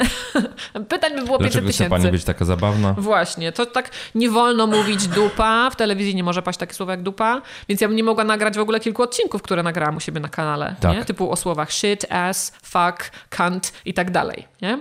No, na kanale one są przetłumaczone, tu słuchają, słucha nas młodzież, więc nie będziemy tłumaczyć. Także internet jest absolutnie wspaniały i to można robić na bardzo dużo różnych sposobów. Można oczywiście założyć kanał, chociaż to akurat jest jedna z najbardziej y, trudnych form dotarcia, mhm. bo ogólnie, żeby tworzyć filmy, trzeba mieć dużo różnych umiejętności. Między innymi dlatego. Jakie tak umiejętności długo... trzeba mieć, żeby tworzyć filmy? No wiesz, musisz umieć kręcić, czyli obsługiwać sprzęt, taki jak kamerę. Musisz umieć nagrać dźwięk i go potem obrobić. Musisz umieć zmontować ten materiał. Mhm. Musisz wiedzieć co nieco o oświetleniu żeby y, skomponować jakoś ten kadr, żeby wszystko było widać, co ma być widać, żeby była głębia ostrości. Ja, ponieważ jestem również fotografem, to to miałam trochę ułatwione w tym sensie? Mhm. że to mi nie sprawiło problemu. Ale musiałam się nauczyć montować chociażby. No i musisz poznać YouTube'a jako środowisko poznać jego funkcje, wiedzieć, jakie są dobre, złe praktyki, co robi, co się sprawdza, co się nie sprawdza, nie? Czy prosić o te suby i łapki w górę na końcu, czy nie, nie? Mm -hmm, ja niektóre z tych rzeczy robię wbrew trendom, bo mm -hmm. ten trend mi się nie do końca podoba. Czyli robisz po swojemu. Robię trochę po swojemu, chociaż e, cykl się nazywa po cudzemu. tak, więc to wymaga mm, jakiejś tam wiedzy na samym początku, jakiejś tam umiejętności, żeby powstało coś, co się wydaje, że powstało zupełnie bez wysiłku żadnego. Mm-hmm, coś, co jest mm-hmm. bardzo łatwe. Dlatego ktoś, kto zazwyczaj mm, nie ma styczności z tworzeniem filmów, albo nawet z nagrywaniem samego siebie na kamerę, na wideo, to jemu się wydaje, że to jest bardzo łatwe. Mhm. A dopiero jak zrobi to po raz pierwszy, no mówi, o kurczę, o kurczę, jak ja mówię, jakie ja miny robię, jakie ja pauzy robię, ja się w ogóle nie czuję swobodnie, jakoś tak sztywnieję, nie? Więc to jest zupełnie, to jest naprawdę bardzo gruba książka na ten temat mogłaby powstać z obszernymi rozdziałami. Także kanał to jest jedna rzecz, chociaż nie jest łatwa, ale można zacząć pisać blog, to mhm. jest znacznie łatwiejsze, jest niższy próg wejścia. Można używać mediów społecznościowych do tego. Ja na przykład na Instagramie u siebie w Instastory y, codziennie wrzucam zdjęcie, które nazywam słowo na dziś. Mhm. Y, czyli robię zdjęcie czegoś, i y, po angielsku jedno ze słów albo jedno z rzeczy, które na tym zdjęciu jest, tłumaczę. Podaję słowo angielskie, wymowę i polski odpowiednik. I koniec. Mhm. To jest tylko to jedno zdjęcie. I wiele osób sobie to y, zrobi, rzuty, zrzuty ekranu z tego, zbiera to sobie w takim folderze u siebie w telefonie i traktują to jako fiszki i uczą mhm. się z tego słówek. Mhm. Nie? Więc to jest nawet taka jedna drobna rzecz. Tak. Są ludzie, którzy na Instagramie wrzucają krótkie filmiki albo też właśnie krótkie zdjęcia z jakimiś tam słówkami dnia czy coś takiego. Więc naprawdę sposobów jest mnóstwo. Tylko do tego trzeba internet poznać, mhm. nie bać się go i y, właśnie zrozumieć, że można go wykorzystać w sposób kreatywny, przydatny a nie traktować tego tylko jako zbiór filmików z kotkami albo jakieś jedno wielkie szambo czy zło. To gdzie szukać wiedzy na ten temat? Wyobraź sobie, jesteś nauczycielem, który tak naprawdę no, internet przegląda mhm. nie? i chciałby zacząć publikować. To Gdzie szukać wiedzy na ten temat? No, moim zdaniem, ja tak wszystko, y, co robię w internecie, od tego zaczynam, że najpierw oglądam tych, którzy robią to moim zdaniem dobrze. Czyli YouTube.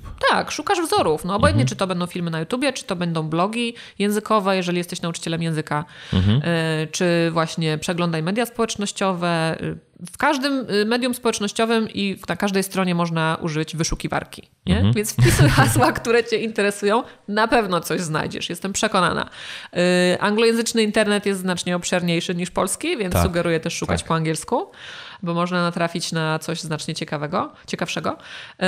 No i po takim czasie obserwowania trzeba obserwować, analizować, zastanawiać się, to mi się podoba, to mi się nie podoba, to się moim zdaniem sprawdzi, to się nie sprawdzi. Na pewno nie powinno się czegoś kopiować jeden do jeden, no bo to mhm. wtedy już nie jest twój pomysł, tylko raczej inspiruj się tym, co widzisz i staraj się z tego stworzyć coś swojego. Mhm. I nawet jeżeli jest, nie wiem, już pięć kanałów o, załóżmy, matematyce, to to nie znaczy, że ty nie masz zakładać szóstego, jak jesteś nauczycielem matematyki, bo ty to zrobisz po swojemu. Inaczej, ty to tak. zrobisz inaczej i na pewno znajdą się ludzie, którzy będą woleli właśnie twój sposób opowiadania o matematyce, a nie te inne. A jeśli nawet będą oglądać i ciebie, i innych, no to co w tym złego? Nie ma nic Miejmy złego. wybór. Tak. tak. Zawsze to podkreślam, że blogów finansowych była masa, zanim ja wystartowałem no i nadal jest masa, tak. Także no można, no każdy robi to trochę tak, inaczej. Rób to tak, jak uważasz po prostu. Najważniejsze to się kierować własnym rozumem, własnym zdrowym rozsądkiem, własną oceną i wtedy na pewno nie zginiesz. I powiedz o tych ciemnych stronach internetu, bo ty w internecie jesteś od dawna, jesteś sprawną wygą, świetnie mhm. się poruszasz i tak dalej, um, ale jednak wejście do internetu i tworzenie treści, które w internecie są, wiąże się z pewnymi zagrożeniami. Mhm. Szczególnie myślę dla kobiet, e, tak. e, nie oszukujmy się. E, na co trzeba, znaczy z czym trzeba się liczyć? Na pewno trzeba się nastawić na to, że będzie hejt mhm. i że będą komentarze agresywne i seksistowskie. To mhm. jest nie do uniknięcia. Ale są sposoby na to, żeby temu trochę zapobiec. Mów. Na przykład, y, ja po pierwsze bardzo dbam o swój wizerunek jeżeli chodzi o zdjęcia y, siebie, które wrzucam, albo o sposób, w jaki się mm, przedstawiam na swoich filmach. Na przykład nigdy nie ubieram się w taki sposób, żeby był dekolt, nie używam jakiegoś mocnego makijażu, czyli innymi słowy, nie seksualizuję się. Mhm.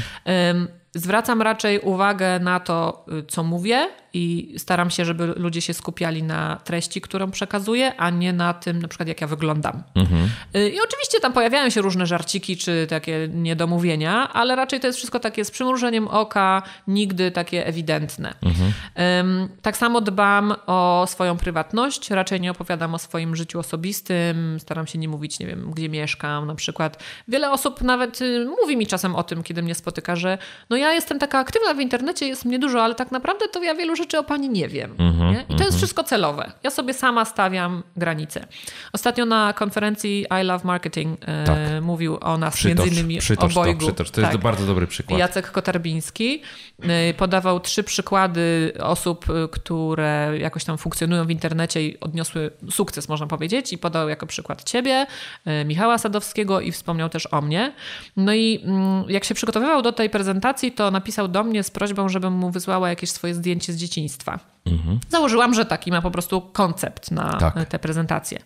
A ja mu wtedy odpisałam, że ja oczywiście mam takie zdjęcia, ale wolałabym ich nie udostępniać, ponieważ traktuję to jako coś bardzo osobistego i chciałabym, żeby to zostało takie moje, bo nie wszystko musi być publiczne.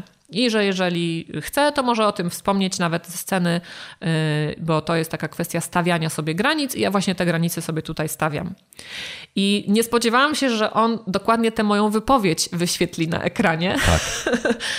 Podczas tej prezentacji. Myślałam, że po prostu no, ta rozmowa zostanie między nami. Nie mam oczywiście pretensji, bo ja wszystko, co umieszczam w internecie, umieszczam z głową i zdaję sobie z tego sprawę, że to może zostać upublicznione, ale mm, no, zaskoczył mnie tym, że pokazał tę moją wypowiedź w całości, tak jak rzeczywiście ja ją napisałam w prywatnej wiadomości do niego, mhm. co świadczy o tym, że ten temat jakoś też został poruszony. Ja niestety tak. nie widziałam tej prezentacji jeszcze, chciałabym ją obejrzeć, mam nadzieję, że jest dostępna gdzieś na YouTube. Lada chwila będzie nagranie Okej, okay, to ja na pewno ją chętnie zobaczę, ale spodobało mi się też to, że on to uszanował. Mhm. I, I że y, jakby miał na tyle otwarty umysł, że powiedział, okej, okay, rozumiem to możesz, możesz tak zdecydować. Nie Mhm. musisz mi udostępniać tego zdjęcia. Także nie znajdzie się w internecie moich zdjęć właśnie z dzieciństwa albo jakichś, nie wiem, roznegliżowanych, yy, bo dbam o to po prostu. Mhm. Tak samo każdy, każdą treść tekstową, nawet którą umieszczam w internecie, yy, zanim kliknę publikuj, to mam taką myśl, a może trochę naiwną, ale a co jeśli kiedyś zostanę prezydentem? Mhm. Czy ktoś kiedyś będzie chciał to wyciągnąć i użyć tego przeciwko mnie? Nie? Więc staram się nie śmiecić, staram się nie pisać e, żadnych komentarzy czy tweetów pod wpływem negatywnych emocji. Ja po prostu wtedy wychodzę z internetu i wolę iść na spacer na przykład albo napić się herbaty, bo w życiu są ważniejsze rzeczy niż e, kłócenie się z ludźmi w internecie. Także dbam o to, jak jestem postrzegana i robię to bardzo świadomie. To jest jedna rzecz. Druga rzecz jest taka, że ja sama z siebie y, żartuję.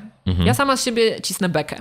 I przez to, że mm, ja y, sama jakoś się powiedzmy zhejtuję w swoim filmie, czy w swoim komentarzu, czy w swoim tekście, to ja trochę ludziom wytrącam broń z ręki w ten Dokładnie sposób. tak. No bo Dokładnie oni nie tak. mogą już o mnie powiedzieć nic gorszego, co ja o sobie powiedziałam, nie? Więc ja często mówię, że jestem głupia, albo że jestem prostą dziewczyną ze wsi, albo że mam żółte zęby, albo cokolwiek. Bo są na to sposoby, żeby im już opadły ręce. Tak. Nie? Żeby wiedzieli, że no... Będą się musieli wykazać kreatywnością, No tak. a różnie z tym bywa. Tak, tak, więc to już odpada, nie? I oczywiście są osoby, których to nie przekonuje i którzy mają w sobie tyle negatywnej energii, że i tak ją wyleją. Em, albo są osoby, które się kierują, nie wiem, jakąś zazdrością czy zawiścią. Jest trochę nauczycieli angielskiego, który, którzy bardzo mnie krytykują. Mój kanał albo moją książkę, nie? że coś im się tam nie podoba. Ale mi to nie przeszkadza, bo em, po pierwsze ja jestem wyterapeutyzowana, Czyli ja jestem po psychoterapii i ja wiem, mm, co sobą reprezentuję, jaka jestem. To, że ktoś powie, że jestem głupia, to ja w to nie wierzę, bo ja wiem, że nie jestem głupia. Więc niech on sobie tak mówi. Nie? Przestało mi zależeć na tym, żeby wszyscy mnie lubili, bo to jest niemożliwe. Tak, to jest absolutnie kluczowe, myślę. Więc no, to jest naturalne, że są osoby, które gdzieś tam się ze mną stykają w internecie i nie będą mnie lubić. Ja mogę ich po prostu nawet wkurzać. Oni mogą, mogą nawet nie wiedzieć czemu. Ale to jest ich problem, a nie mój. Tak.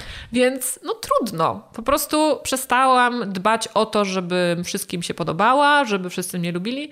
Także mając taki otwarty umysł, ja w zupełnie inny sposób też czytam te komentarze, które czasami się zdarzają.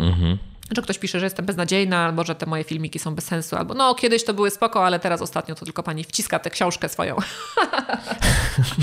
I w ogóle mi to nie przeszkadza, mnie to nawet bawi, nie? że ktoś może w taki sposób to odebrać, bo Tak. ja wiem, że tak nie jest. Tak. Nie? Albo jakaś tam dziewczynka kiedyś nastoletnia próbowała mi, znaczy chciała chyba mi sprawić przykrość, ale jej się nie udało i napisała bardzo brzydko się pani starzeje.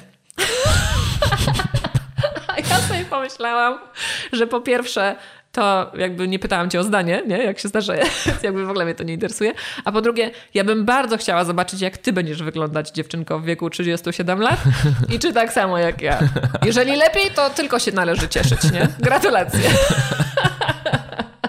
No, to tak jest. Ja, ja mam takie określenie, że ludzie strzelają ślepakami. Nie? Mhm. Niewiele wiedzą o tobie.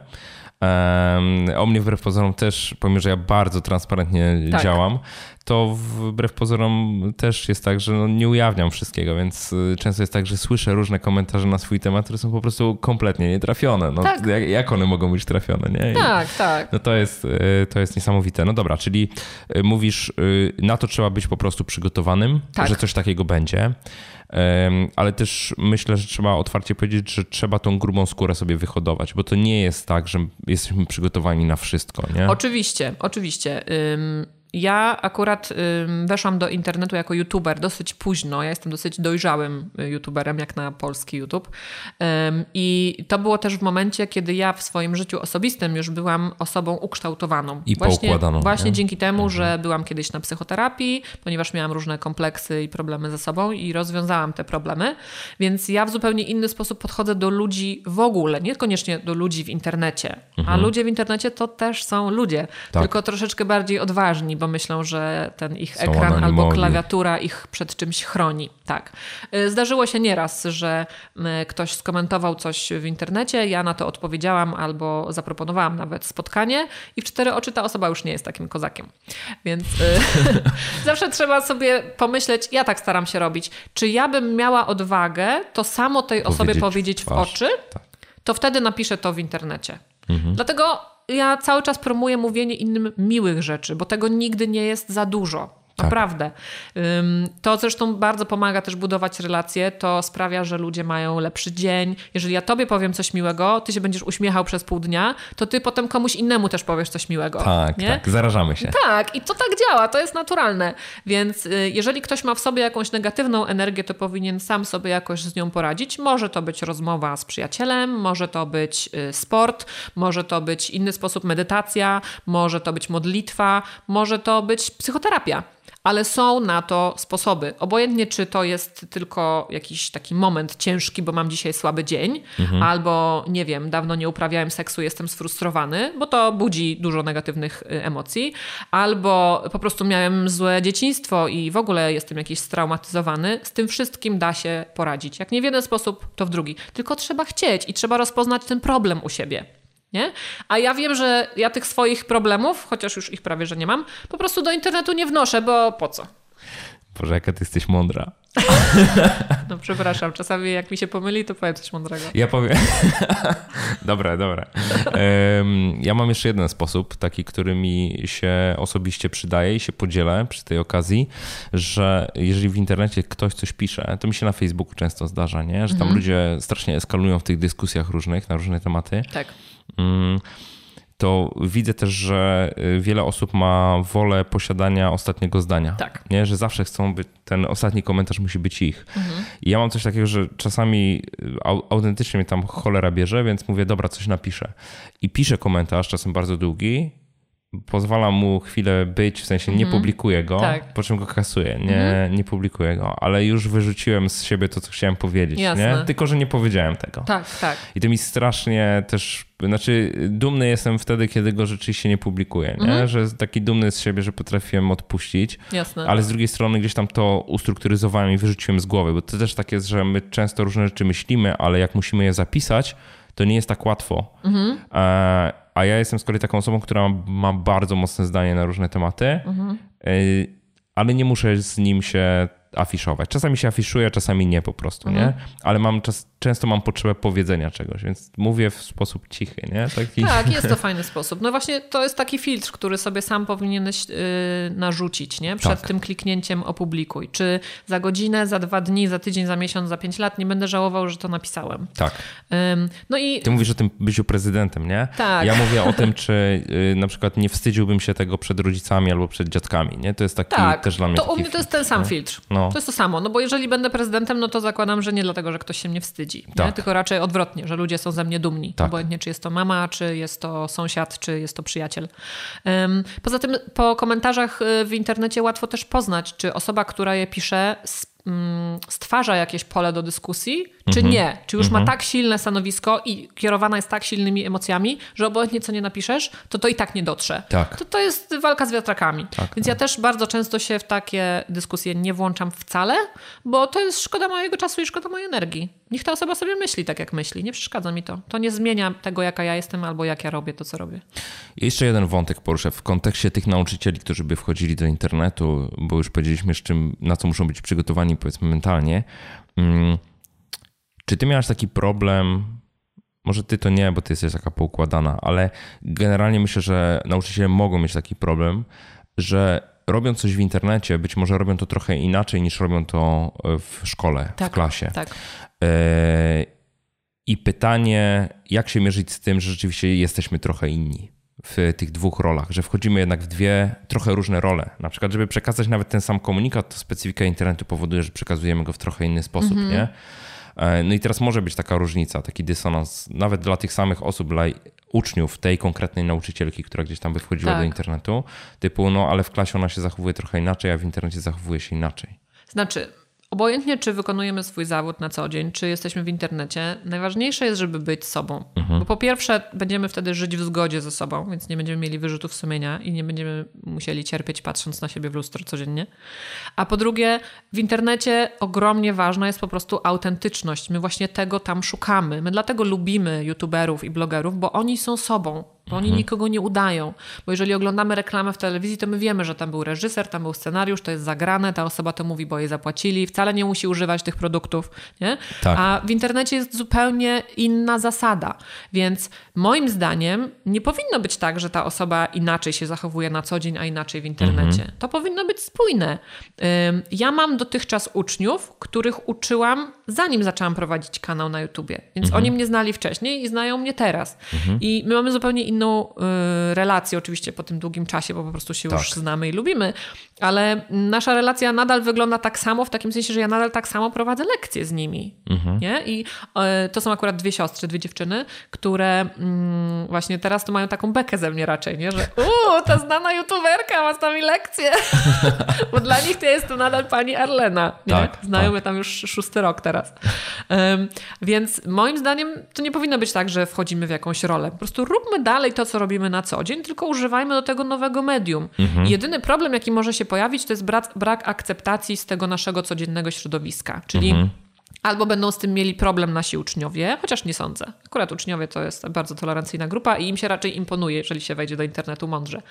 Ale może mieć z tym problem rodzic jakichś uczniów, albo może mieć z tym problem dyrektor. Mhm. No i teraz pytanie, na czym nam bardziej zależy? Czy chcemy mhm. zostać w tej szkole i jakoś być tam trochę wbrew sobie, czy raczej stawiamy na tę drogę internetową? Bo to zależy, co ci daje więcej satysfakcji, co sprawia, że czujesz się lepszym nauczycielem, czy się rozwijasz bardziej, czy nie, y, co ma też większy sens i finansowy, i czasowy. I naprawdę jest bardzo dużo czynników, którzy, które każdy sam musi sobie przeanalizować. Mhm. Więc może się zdarzyć, że to będzie krok w nową stronę i że z tamtym starym życiem trzeba będzie się pożegnać, jeśli nie w całości, to w części. No ale to jest część życia. Jedyną stałą rzeczą w życiu jest zmiana, nie? No, podobno. I śmierć jest pewna. Tak, ale to już nie I mówimy o, o, pewności, tak, tylko raczej co, co jest niezmienne. Co jest niezmienne. Powiedz mi jeszcze, mm, masz jakąś politykę na pewno moderacji komentarzy? Y, tak, chociaż muszę powiedzieć, że bardzo niewiele komentarzy na moim kanale czy na mediach społecznościowych jest usuwanych. Prawie żadne. Jeżeli się pojawia Mam tak, na YouTubie mam ustawiony taki filtr, bo jest tam taka możliwość, że wpisujesz tak. sobie słowa kluczowe i z tymi słowami komentarze nie będą publikowane automatycznie, tylko wpadają do takiego czyśćca. Czyli co to jest, przekleństwa? Tak, czy... w większości okay. to jest wulgaryzmy albo jakieś słowa obelżywe. Mhm. Y, ale takich komentarzy też y, tam wpada bardzo mało, więc no dosłownie nie wiem, może jeden w tygodniu. To jest bardzo mało. Mhm. Y, czasami jest też tak, że jakiś komentarz tam wpadnie przez przypadek, dlatego że ja nagrałam na przykład film o słowie fuck, więc jeżeli ktoś potem użyje w komentarzu Y, do tego filmu słowa, które jest tłumaczeniem, tak. no to on wpadnie tam, więc ja tak. to wtedy zaakceptuję, wiadomo. Mhm. Um, więc to jest taki jeden filtr. Y, jeżeli się pojawiają osoby, które są bardzo agresywne, albo które nie tylko obrażają mnie, ale i innych, i widać, że nie ma absolutnie żadnej nadziei na jakąś rehabilitację, to takie komentarze są ukrywane. Mhm. I na YouTube jest bardzo taka fajna mm, funkcja, którą potocznie nazywa się shadow ban, czyli taki. Yy, taka blokada w cieniu, można powiedzieć. Niewidoczny Czyli ta osoba nie wie, że została zablokowana mhm. i ona nadal widzi te wszystkie swoje komentarze, ale nikt inny ich nie widzi. Tak. Nie? Więc y, to jest bardzo fajna funkcja. Y, czasami na Facebooku Zdarzają się też takie osoby, które piszą coś bardzo agresywnego albo pełnego negatywnych emocji, i mimo, że ja odpowiem tej osobie, a ja zawsze staram się odpowiadać w sposób wyważony, spokojny i miły, a ta osoba nadal, wiesz, naparza i wali w tą swoją klawiaturę, no to czasami zdarza się, że ja też takie komentarze ukrywam. Czyli mhm. ta osoba znowu widzi je, mhm. ale nie widzi ich nikt inny. Mhm. A ja je widzę w taki sposób, że ja wiem, że on jest ukryty i inni tego nie widzą. Ale tak poza tym, to ja raczej nie usuwam komentarzy, bo ja staram się y, sama być jakimś takim przykładem tego, jak można się w internecie zachowywać i poruszać. Mhm. Więc moja społeczność o tym wie, że y, można zachowywać w dyskusji zasady kultury i zdrowego rozsądku. To jest możliwe. Nie trzeba się obrzucać błotem, żeby kogoś przekonać albo żeby po prostu zaistnieć. Nie? Mhm. To się wszystko da. Więc y, trzeba troszeczkę wysiłku w to włożyć i przy, założyć może krawat, żeby być mniej awanturującym się, ale jest to do wykonania. Więc jeżeli ktoś tak się nie zachowuje, to po prostu nie chce. Jasne. No to po co mi taka osoba w moim ogródku, nie? No nie, niepotrzebna, absolutnie, niepotrzebna. Doskonale rozumiem takie działania. Powiedz jeszcze taką jedną y, rzecz. Y, pewnie jest tak, że tych maili od Twoich widzów trochę otrzymujesz. Tak. Czy jest ich na tyle dużo, że już sobie nie radzisz z odpowiadaniem na nie? Czy odpowiadasz w ogóle na wszystkie, czy, czy raczej nie odpowiadasz? Jak to wygląda? Yy, nie jest tak, że sobie nie radzę. Ja w ogóle nie lubię takiego określenia jak nie radzę, bo ja sobie zawsze jakoś radzę. Jeżeli nie robię czegoś sama, to ja sobie to zawsze zlecę komuś, nie? To też jest radzenie. Sam kiedyś mówiłeś, że obsługujesz 400 maili dziennie i to No. wcale nie znaczy, że na 400 odpowiadasz dziennie, nie? No. Bo obsługa może również polegać na po prostu przeczytaniu i zarchiwizowaniu. Zarchiwizowanie, delikatnie powiedziane. No. Więc to nie jest tak, że sobie nie radzę, ale nie dostaję ich 400 dziennie, tak jak ty. Mhm. Jest to na, na, nadal taka ilość, y, która jest do obrobienia, ale już na przykład y, nie zaglądam w ogóle do spamu, jeśli chodzi o wiadomości na Facebooku, bo zakładam, że jeżeli ktoś chce się ze mną skontaktować na Facebooku, to zrobi to przez fanpage, bo wie, że to jest bardziej skuteczna forma kontaktu ze mną.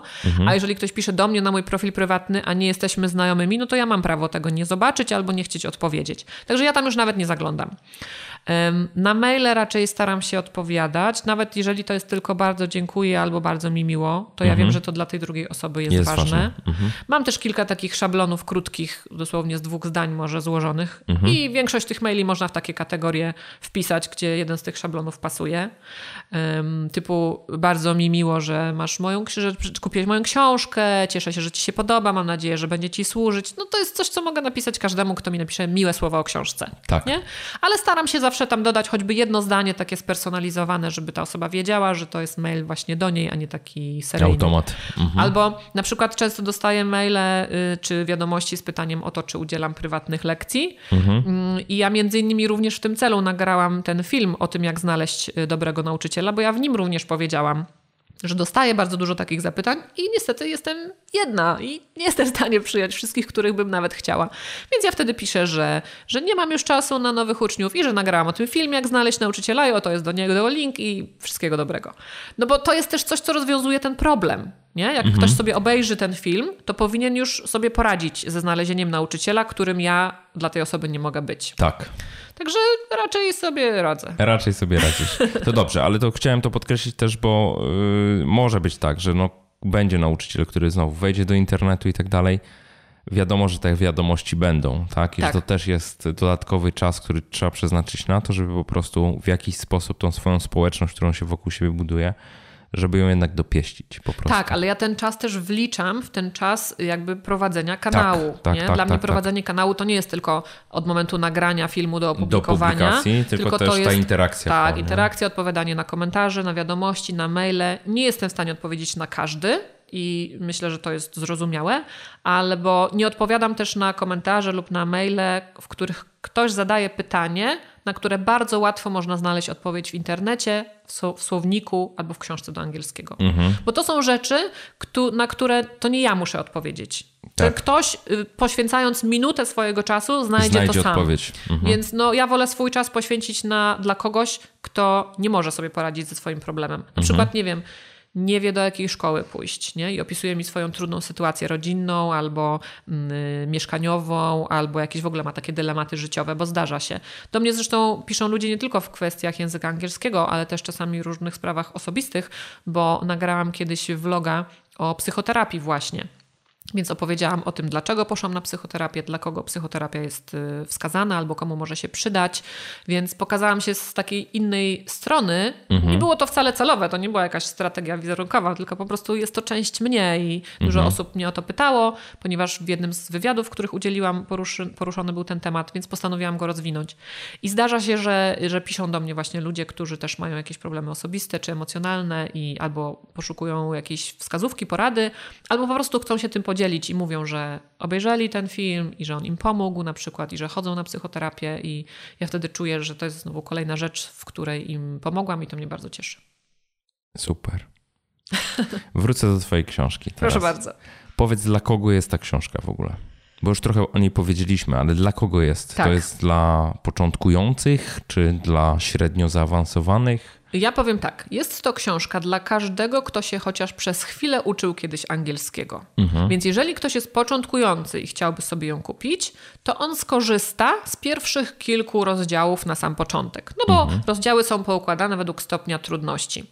A kolejne rzeczy będzie sobie przerabiać z biegiem czasu.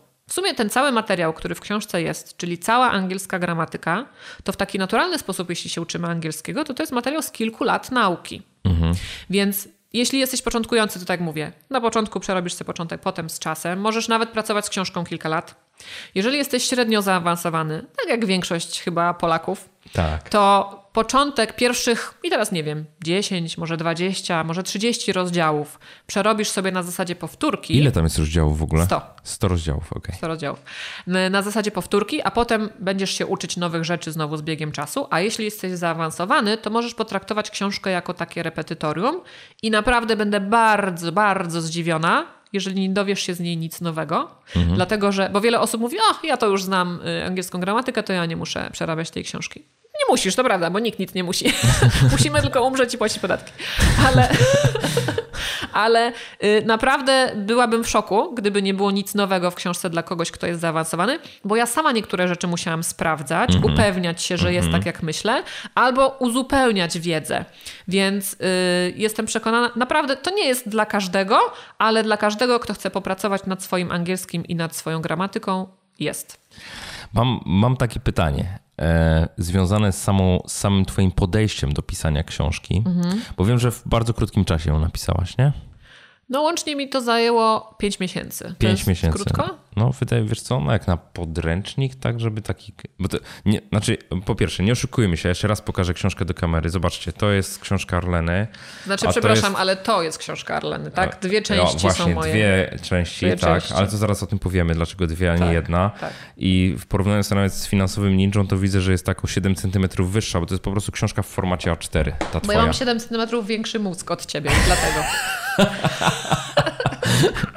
Albo no bardziej pofałdowany. Tak, tak, właśnie, tak właśnie wyglądają spotkania i rozmowy z Arleną. Po prostu cały czas y, do, wzajemne docinki, nic więcej. Cieszę się, że udało się ciebie wykrzesać trochę więcej, bo to nie jest częste. W każdym razie, książka Arleny ma łącznie 570 stron, no, mniej prawie, więcej, tak. jest podzielona na dwie, na dwie w zasadzie książki i kupuje się po prostu je obydwie razem, bo tak. inaczej by była zbyt ciężka do trzymania i otwierania, jak rozumiem. Tak, gdyby to była książka, która służy tylko do czytania, to mogła sobie by być taka gruba, nie? Mhm. gdyby to była całość. Tak. Ale y, ona służy do tego, żeby po niej pisać. Żeby po niej pisać, Są ćwiczenia. Dokładnie. Więc gdyby była taka gruba, to by była po prostu znacznie mniej poręczna i tylko z tego względu podzieliliśmy, jakby przecięliśmy ją po prostu na pół. Na pół. Więc to jest nadal okay. jedna książka. Nadal jedna książka. Mhm. Okej. Okay. To wrócę do tego pytania. Jak ja siadałem do finansowego ninja, to miałem takie z jednej strony przeświadczenie, e, mam wiedzę, którą chcę się podzielić ze światem mhm. i tak mhm. dalej, i tak dalej, i tak dalej. Myślę, że to będzie wartościowe, tak? A z drugiej strony miałem bardzo dużo takich osobistych, rzekłbym, no kwestionowałem to, co wiem. Mhm. Tak? I to z, w trakcie pisania się to pojawiało, zresztą mówiłem o tym również e, w jednym z odcinków podcastów, gdzie tam się dzieliłem swoimi przemyśleniami, dlaczego ten proces tak źle idzie, dlaczego mhm. pisanie książki tak źle idzie. E, no i im dalej w las, tym więcej takich wątpliwości się u mnie pojawiało. E, taka najbardziej najczarniejsza myśl to jest taka, kurde, kim to ja jestem, żeby pisać książkę o finansach osobistych. W odróżnieniu od ciebie jestem taką osobą, która nie ma żadnego formalnego wykształcenia finansowego, więc tym bardziej, tak? Nie? Mhm. Co, żaden ze mnie autorytet, nie? Mhm. I teraz zastanawiam się, czy jak to wyglądało u ciebie? Czy miałaś takie wątpliwości, czy nie bardzo? No nie mogę się zapisać do tego samego klubu z tobą. Ale to wynika tylko z tego, że y, to, co ja spisałam w tej książce, to są rzeczy, które ja wiem i z którymi ja pracuję już od kilkunastu lat. Czyli czyste doświadczenie po tak, prostu. Tak, tak. To jest wiedza, którą ja zdobyłam ucząc się angielskiego i potem sama ucząc angielskiego innych. Mhm. Więc ja po prostu spisałam to, co w mojej głowie już jest od dawna. Jasne. I, i ja wiem, ja w taki sam sposób tłumaczę swoim uczniom, jak mhm. budować zdanie w jakimś tam czasie. Na przykład ja to po prostu musiałam zapisać. Tak. Więc u mnie proces pisania książki nie polegał na robieniu researchu, uczeniu się nowych rzeczy, mhm. tylko raczej po prostu, żeby zna, z, takie warunki sobie stworzyć, żeby mieć czas i, i, i możliwość, żeby po prostu zapisać to tak, jak chcę. Wyrzucić to z głowy. Tak, wyrzucić to z głowy. I to jest ta cała część teoretyczna i to jest też, y, to są też ćwiczenia, które sama napisałam y, wszystko od zera. Natomiast ponieważ użyłam w książce sporo przykładów, które pochodzą z filmów, seriali, piosenek czy dowcipów na przykład, które znam, no to w zasadzie research polegał na znalezieniu tych przykładów i takim ich zmodyfikowaniu albo raczej zaadaptowaniu, żeby nadały się do książki, przypisaniu ich do konkretnych zagadnień językowych. Super, super. Dobra, czyli zero, zero wątpliwości praktycznie. No to dobra, to z innej beczki zapytam, bo wydałaś książkę z wydawnictwem Altenberg, czyli nowym wydawnictwem Radka Kotarskiego. Tak. To jest trochę taki model, od razu powiem, trochę taki model self-publishingowy, zbliżony mhm. do self-publishingu. Nie musiałaś się martwić o, o stronę taką, powiedziałbym, czysto organizacyjną, tak. ale w zasadzie miałaś bardzo duży wpływ na to, jak ta książka wygląda i tak dalej, i tak dalej, i tak dalej. Tak. Głęboko uczestniczyłaś w tym całym procesie. E, no to pytanie mam takie, czy ci nie kusiło, żeby zrobić z tego na przykład taki podręcznik, który można by było wydać jednak z jakimś, e, nazwijmy to, uznanym wydawcą, jeżeli chodzi chodzi o wydawanie podręczników, jakieś, nie wiem, PWN, czy tam, mhm. e, nie wiem, wydawnictwa szkolne i pedagogiczne, mhm. czy co tam mhm. funkcjonuje w tej chwili. Znaczy, ja dostałam wiele propozycji, nie wiem, czy od wszystkich wydawnictw w Polsce, ale od wielu, yy, właśnie propozycja napisania książki, ale żadna z tych propozycji nie była taka, która mi odpowiadała. A co ci nie odpowiadało w tych propozycjach? No na przykład właśnie to, że ponieważ to nie jest moja pierwsza w życiu wydana książka. Ja mhm. już wydałam wcześniej dwie książki jako współautor, mhm. E, więc one tak naprawdę były realizacją pomysłu tego mojego współautora. Ja byłam dla niego takim wsparciem. Mhm. Ja pomogłam go tak kopnąć e, w pośladki, żeby skończyć ten projekt. Okay, tak to okay. wyglądało raczej. Ale dzięki temu mam doświadczenie, jeśli chodzi o współpracę z tradycyjnym wydawnictwem. Mhm. I właśnie ja po to te książki też wydałam, żeby zobaczyć, jak to wygląda. Mhm. No i znam autorów książek, którzy współpracowali z tradycyjnymi wydawcami, więc no, znam też te historie z pierwszej ręki. Trudne I, sprawy? No, trudne sprawy, więc ja postanowiłam, że ponieważ ja o napisaniu tej książki myślałam już od kilku lat mhm. i wiedziałam, że prędzej czy później to zrobię i wiedziałam, że ten pomysł się nie zestarzeje, bo gramatyka angielska nie zmieni się za szybko, to ja pomyślałam sobie wtedy, jak będzie okazja, jak trafię na odpowiednich ludzi, to ja to wtedy zrobię. Ale Super. mi się z tym nie śpieszy. Super. Ja nie muszę tego robić już teraz, nagle, szybko. Ja mhm. nie jestem dzieckiem neostrady, które musi mieć tu teraz szybko 50 lajków, bo inaczej jestem jakaś beznadziejna. Y, więc y, mimo, że te propozycje się pojawiały, to albo ci wydawcy sami mi narzucali tematy, które miałam poruszać w książce. W ogóle nawet nie chcieli słyszeć o książce tego typu, do gramatyki. Mhm. Proponowali mi zupełnie inne tematy. Ja mówię, no to zaraz, to, to ja jestem autorem tej książki, czy ktoś inny? To ja mam napisać taką książkę, jak chcę, czy nie? Czy taką, jak ktoś chce? Nie?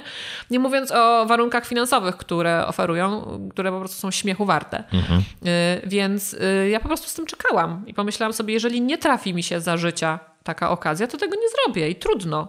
Ale jeżeli mam to zrobić, to chcę to zrobić tak, jak chcę. I dopiero Radek zaproponował y, takie warunki współpracy i taki komfort mi zapewnił, mhm. że ja wiedziałam, że mogę w to wejść prawie że na ślepo. Chodzi ci po głowie zrobienie z tego oficjalnego podręcznika? Nie wiem, czy są takie podręczniki w polskim szkolnictwie, które, wiesz, obowiązują przez kilka lat nauki, nie? No mhm. bo to nie jest książka, która ci posłuży przez. Znaczy, jeżeli uczysz się z niej sam, to mhm. możesz sobie ją przerobić nawet w miesiąc jeżeli ci się bardzo śpieszy, nie? Mhm. Ale jakbyś miał go realizować w szkole, no to to jest materiał znacznie obszerniejszy niż y, program nauczania Jasne. na konkretnym roku. Więc to by musiała być książka, której używasz na przykład przez całe liceum. Mhm. Nie wiem, czy taki format w ogóle istnieje. Czy w ogóle taki format istnieje, nie? No, Też nie wiem. Nie sądzę, nie, nie sądzę. Ale to mi nie przeszkadza, to nie jest moją ambicją, żeby to się stało oficjalnym podręcznikiem. Ale fajnie by było, jakby się to stało oficjalnym Jasne, podręcznikiem. żeby było fajnie, ale ja nie wiem, czy ta czas, książka czasem nie jest zbyt kontrowersyjna, bo wiem, że słyszałam, że na grupach różnych nauczycielskich na Facebooku tam jest bardzo dużo krytycznych uwag, że użyłam takiego słowa jak dupa w książce. Mhm. Albo srałbym. Albo na przykład jest taki przykład, który jest cytatem, ale oczywiście nikt o tym nie wspomina w tej dyskusjach, że to jest cytat. Jest taki przykład y, w ćwiczeniu na mm, tryb przypuszczający, czyli na takie zdania, w których mamy słowa typu zjadłbym, wypiłbym, poszedłbym, zatańczyłbym. Y, to jest taki przykład. Jaki, pytanie, odpowiedź. Jaki jest najpopularniejszy komentarz w internecie pod filmem y, youtuberki? I odpowiedź ruchałbym. I to ruchałbym należy przetłumaczyć na angielski. Nie? I to słowo ruchałbym wzbudza tak silne emocje w niektórych nauczycielach, że oni mówią, że to absolutnie jest niedopuszczalne, żeby takiego słowa użyć w książce do angielskiego. Ale mój argument jest taki: po pierwsze, jest to cytat, po drugie, to jest słowo. a to jest książka o języku. W języku mhm. pojawiają się różne słowa. Tutaj nie ma tych najgorszych wulgaryzmów na K, P, H i J, ale y, jest po prostu język jak żywy. Więc mhm. nie udawajmy świętszych niż jesteśmy, że mówimy wszyscy jak Krystyna Czubówna albo Krystyna Loska tylko, tylko używajmy języka tak, jak on faktycznie funkcjonuje. I ta książka do tego właśnie ma służyć. Poza tym, powiedzmy sobie szczerze, jeżeli użyjesz w zdaniu słowa dupa, to lepiej zapamiętasz to zdanie, niż gdybyś przeczytał po prostu Ala Makota albo y, pies ma ale, albo coś takiego, nie? Bo łączą się z tym jakieś emocje, wywołuje to może uśmiech na twojej twarzy, więc to wspomaga proces dydaktyczny. Więc jeżeli to działa w sensie dydaktycznym, to proszę mi nie mówić, że to jest złe. To skoro używam już tego słowa, to ja cały czas zastanawiam się, cały czas się zastanawiam i cały czas się koryguję już w tej chwili. Czy się mówi w cudzysłowiu, czy w cudzysłowie? Mówi się w cudzysłowie. No zacytuję tutaj Paulinę, bo, bo nie ja to wymyśliłam, jak w dupie. dokładnie tak. Nie mówi się w dupiu, tylko w dupie. Dokładnie tak, dokładnie tak. I bardzo mi się to podoba, bo rzeczywiście tylko dzięki temu to pamiętam. No właśnie, czyli jest to jakaś metoda. Także nie bądźmy tacy tutaj, jak to? Świętoszkowaci. od papieża, tak. Świętoszkowaci tak. po prostu. E, Arlena, gdybyś dzisiaj zaczynała swoją karierę, nazwijmy to, e, nauczyciela, bogatsze od doświadczenia, które masz już dzisiaj, mhm. to co byś zrobiła inaczej? Czy w ogóle coś byś zrobiła inaczej? Nie wiem, czy bym coś zrobiła inaczej. Pewnie nie. Bo wiesz, jak ci ktoś inny opowiada, opowiada swoją historię, to zawsze sobie znajdziesz jakieś tam powody, powody dla dlaczego akurat mu się to udało albo nie udało. Nie? I że mhm. ty na pewno jesteś w zupełnie innej sytuacji. Mhm, Niektóre mhm. rzeczy trzeba e, spróbować samemu. Przeżyj to sam. Ponabijać sobie swoje własne gusy. Tak, tak. Ale z drugiej strony wszystkie te moje doświadczenia są sumą te, tego, jaka ja dzisiaj jestem i co robię i czym się zajmuję, jak to robię. Więc tak. bez tego by tego nie było, co jest dziś. Mhm. Także to musiało po prostu tak się wszystko wydarzyć. Ja musiałam popełnić te błędy, podjąć jakieś tam decyzje, które sprawiły, że wyciągnęłam wnioski. Nie? Ja zawsze podaję taki przykład, zresztą w książce też o tym piszę, że w życiu naukowca nie ma czegoś takiego jak porażka albo błąd. Tylko są same eksperymenty. Tak. I teraz albo ten eksperyment przebiegł tak, jak się spodziewałeś, albo inaczej niż się spodziewałeś. Jeśli inaczej, no to próbujesz coś zmodyfikować, nie? coś zrobić inaczej następnym razem. Więc taki nauczyciel nie może powiedzieć, że o, Znowu błąd, znowu źle.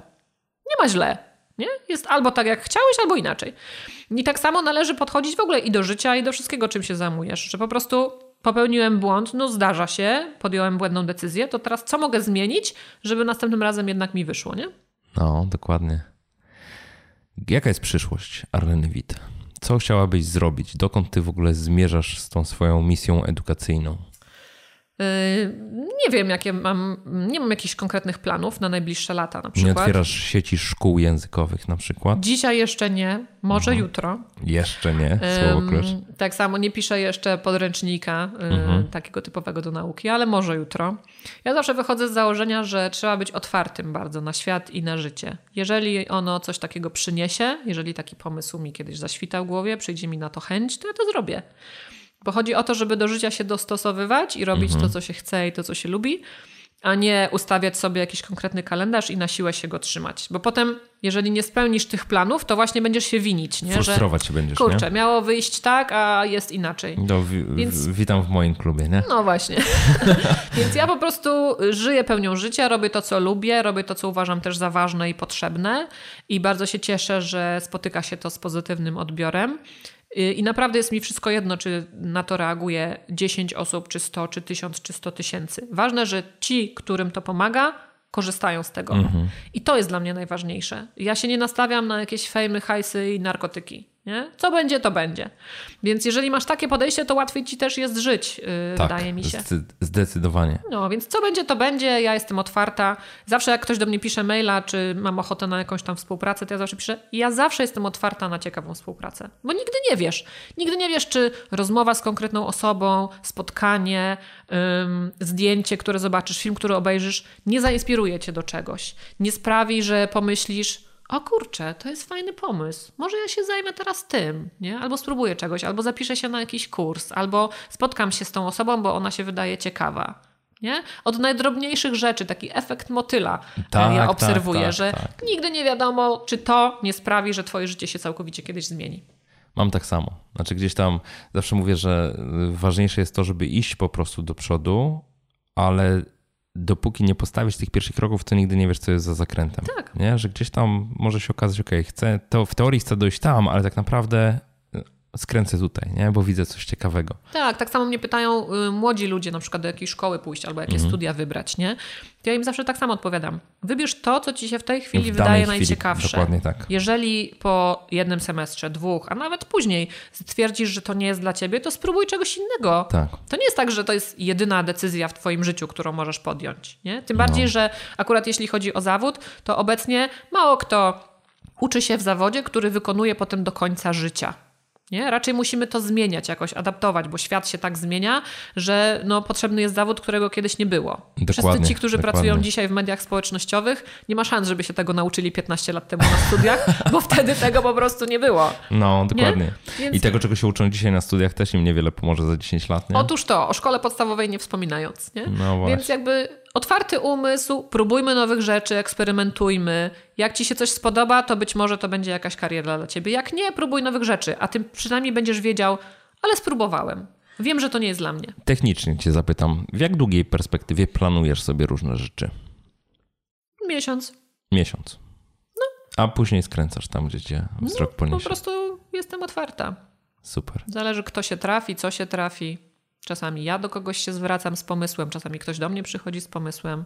Jest to bardzo różnie. Na pewno żyję ze swoim kalendarzem, no bo muszę mieć jakieś stałe rzeczy w kalendarz wpisane, typu lekcje chociażby, albo wyjazdy.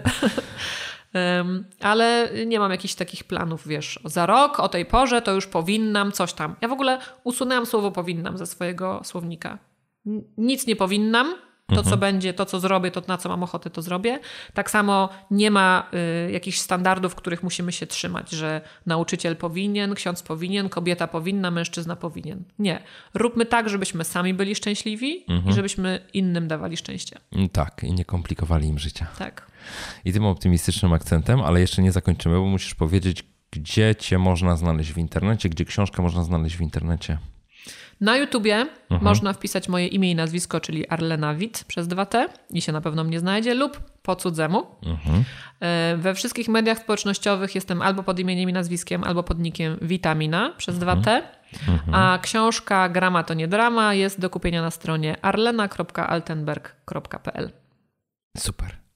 Dzięki wielkie Arlena, że przyjęłaś zaproszenie. Bardzo dziękuję, bardzo mi było miło Ale musimy powiedzieć jeszcze jedną rzecz. No. Zrobimy konkurs dla oglądających i słuchających. Zrobimy taki konkurs, e, w którym do wygrania będzie 10 książek Arleny. To znaczy 10 osób może wygrać jedną książkę, a nie jedna Tak. osoba 10 książek, Tak, nie? dokładnie tak. 10 osób może wygrać po jednej książce, po jednej wielkiej cegle e, Grama to nie drama. I pytanie konkursowe wymyślisz ty. Tak. Ale powiem najpierw gdzie. Więc pytanie konkursowe zaraz będzie, ale y, należy odpowiedzi zamieszczać w formie komentarzy u mnie na blogu, na blogu jakoszczędzaćpieniądze.pl pod tym odcinkiem podcastu, czyli to będzie 110 odcinek podcastu. E, I tam zamieszczać odpowiedzi w komentarzach, a Arlena wybierze te 10 osób, które dostaną książkę z autografem. No możemy się umówić, że będzie Masz jeszcze książki z autografem? Nie mam już, ale mogę się z tobą umówić, że podpiszę te, które ty będziesz rozdawał. Dobra, tak zrobimy w takim razie. No to ym, powiedz, jakie będzie pytanie konkursowe. Ym, To jest raczej zadanie, niż Zadanie. pytanie, Praca domowa. żeby praca domowa, żeby napisać w komentarzu, ale zwięźle, jak najzwięźlej się da, na przykład tam w trzech zdaniach, yy, w jakim momencie albo w jakiej sytuacji przestałeś się bać mówić po angielsku, albo co sprawiło, że przestałeś się bać mówić po angielsku. Przestałeś albo przestałaś. Tak, ale ponieważ język polski jest nacechowany męskoosobowo i ja nie mam z tym żadnego problemu, więc jeżeli zakładamy, że ym, odpowie słuchacz albo czytelnik, to mówimy do niego wprawdzie jak do mężczyzny, ale on równie dobrze może mężczyzną nie być. Mam Okej. nadzieję, że żadna kobieta się nie pogniewa. Ja też się uważam za czytelnika, nauczyciela, youtubera i nie mam z tym problemu, żeby nie mówić, że jestem youtuberką, nauczycielką. Jak ktoś chce, niech tak mówi, ale ja wolę używać tej formy męskiej, bo jest krótsza. I teraz tak, podcast ukaże się prawdopodobnie około 20 listopada. To damy czas na odpowiedzi aż do końca listopada. Okej. Super. Także do ostatniego dnia listopada włącznie Arlena siada na początku grudnia i wybieramy e, te 10 osób, które otrzymają grama to nie drama, wielką cegłę. Tak. Dzięki wielkie w takim razie Arlena jeszcze raz. Dziękuję bardzo. Trzymaj się, do zobaczenia. Cześć. No i to tyle. Arlenie już podziękowałem. Teraz pora podziękować Wam za wysłuchanie. E, powtórzę, że uważam, że Grama to nie drama. To jest świetna książka do nauki gramatyki języka angielskiego. Tak świetna, że ufundowałem 10 sztuk właśnie dla Was. I zadanie konkursowe, przypomnę, ma być zwięzłą odpowiedzią na pytanie, co sprawiło, że przestałaś albo przestałeś bać się mówić po angielsku. Te odpowiedzi należy zamieścić w komentarzu pod wpisem, który znajduje się pod adresem jakoszczędzaćpieniądze.pl ukośnik 110, tak jak 110 odcinek podcastu. Tam też znajdziecie notatki do tego odcinka i wszystkie linki, włącznie z tymi linkami do instruktażowych materiałów Arleny. Zgłoszenia w konkursie przyjmuję do 30 listopada 2017 roku do północy. A w pierwszych dniach grudnia Arlena wyłoni zwycięzców. Ich lista znajdzie się w aktualizacji tego wpisu. Myślę, że gdzieś no, po Mikołajkach, może koło 8 grudnia. Po prostu dodam taką notatkę do wpisu podcastowego, gdzie będzie lista osób, które są zwycięzcami tego konkursu i też z każdą z tych osób indywidualnie już się skontaktuję, żeby zebrać dane adresowe do wysyłki książki. I to tyle na dzisiaj. A już za dwa tygodnie solowy odcinek podcastu w końcu e, i spróbuję w nim odpowiedzieć na takie bardzo ważne pytanie: po co mi pieniądze? Po co mi pieniądze? Bo widzę, że często też um, gdzieś tam niektórzy potrafią się zakałapućkać w tym dążeniu do nadmiernej oszczędności czy do zwiększenia swoich zarobków w taki powiedziałbym katorżniczy sposób czasami, więc chcę jeszcze raz spróbować te priorytety przedstawić moje i mam nadzieję, że to będzie pomocne również e, dla Was. Dzisiaj dzięki wielkie za wspólnie spędzony czas i życzę Ci skutecznego przenoszenia Twoich celów finansowych na wyższy poziom. Trzymaj się do usłyszenia.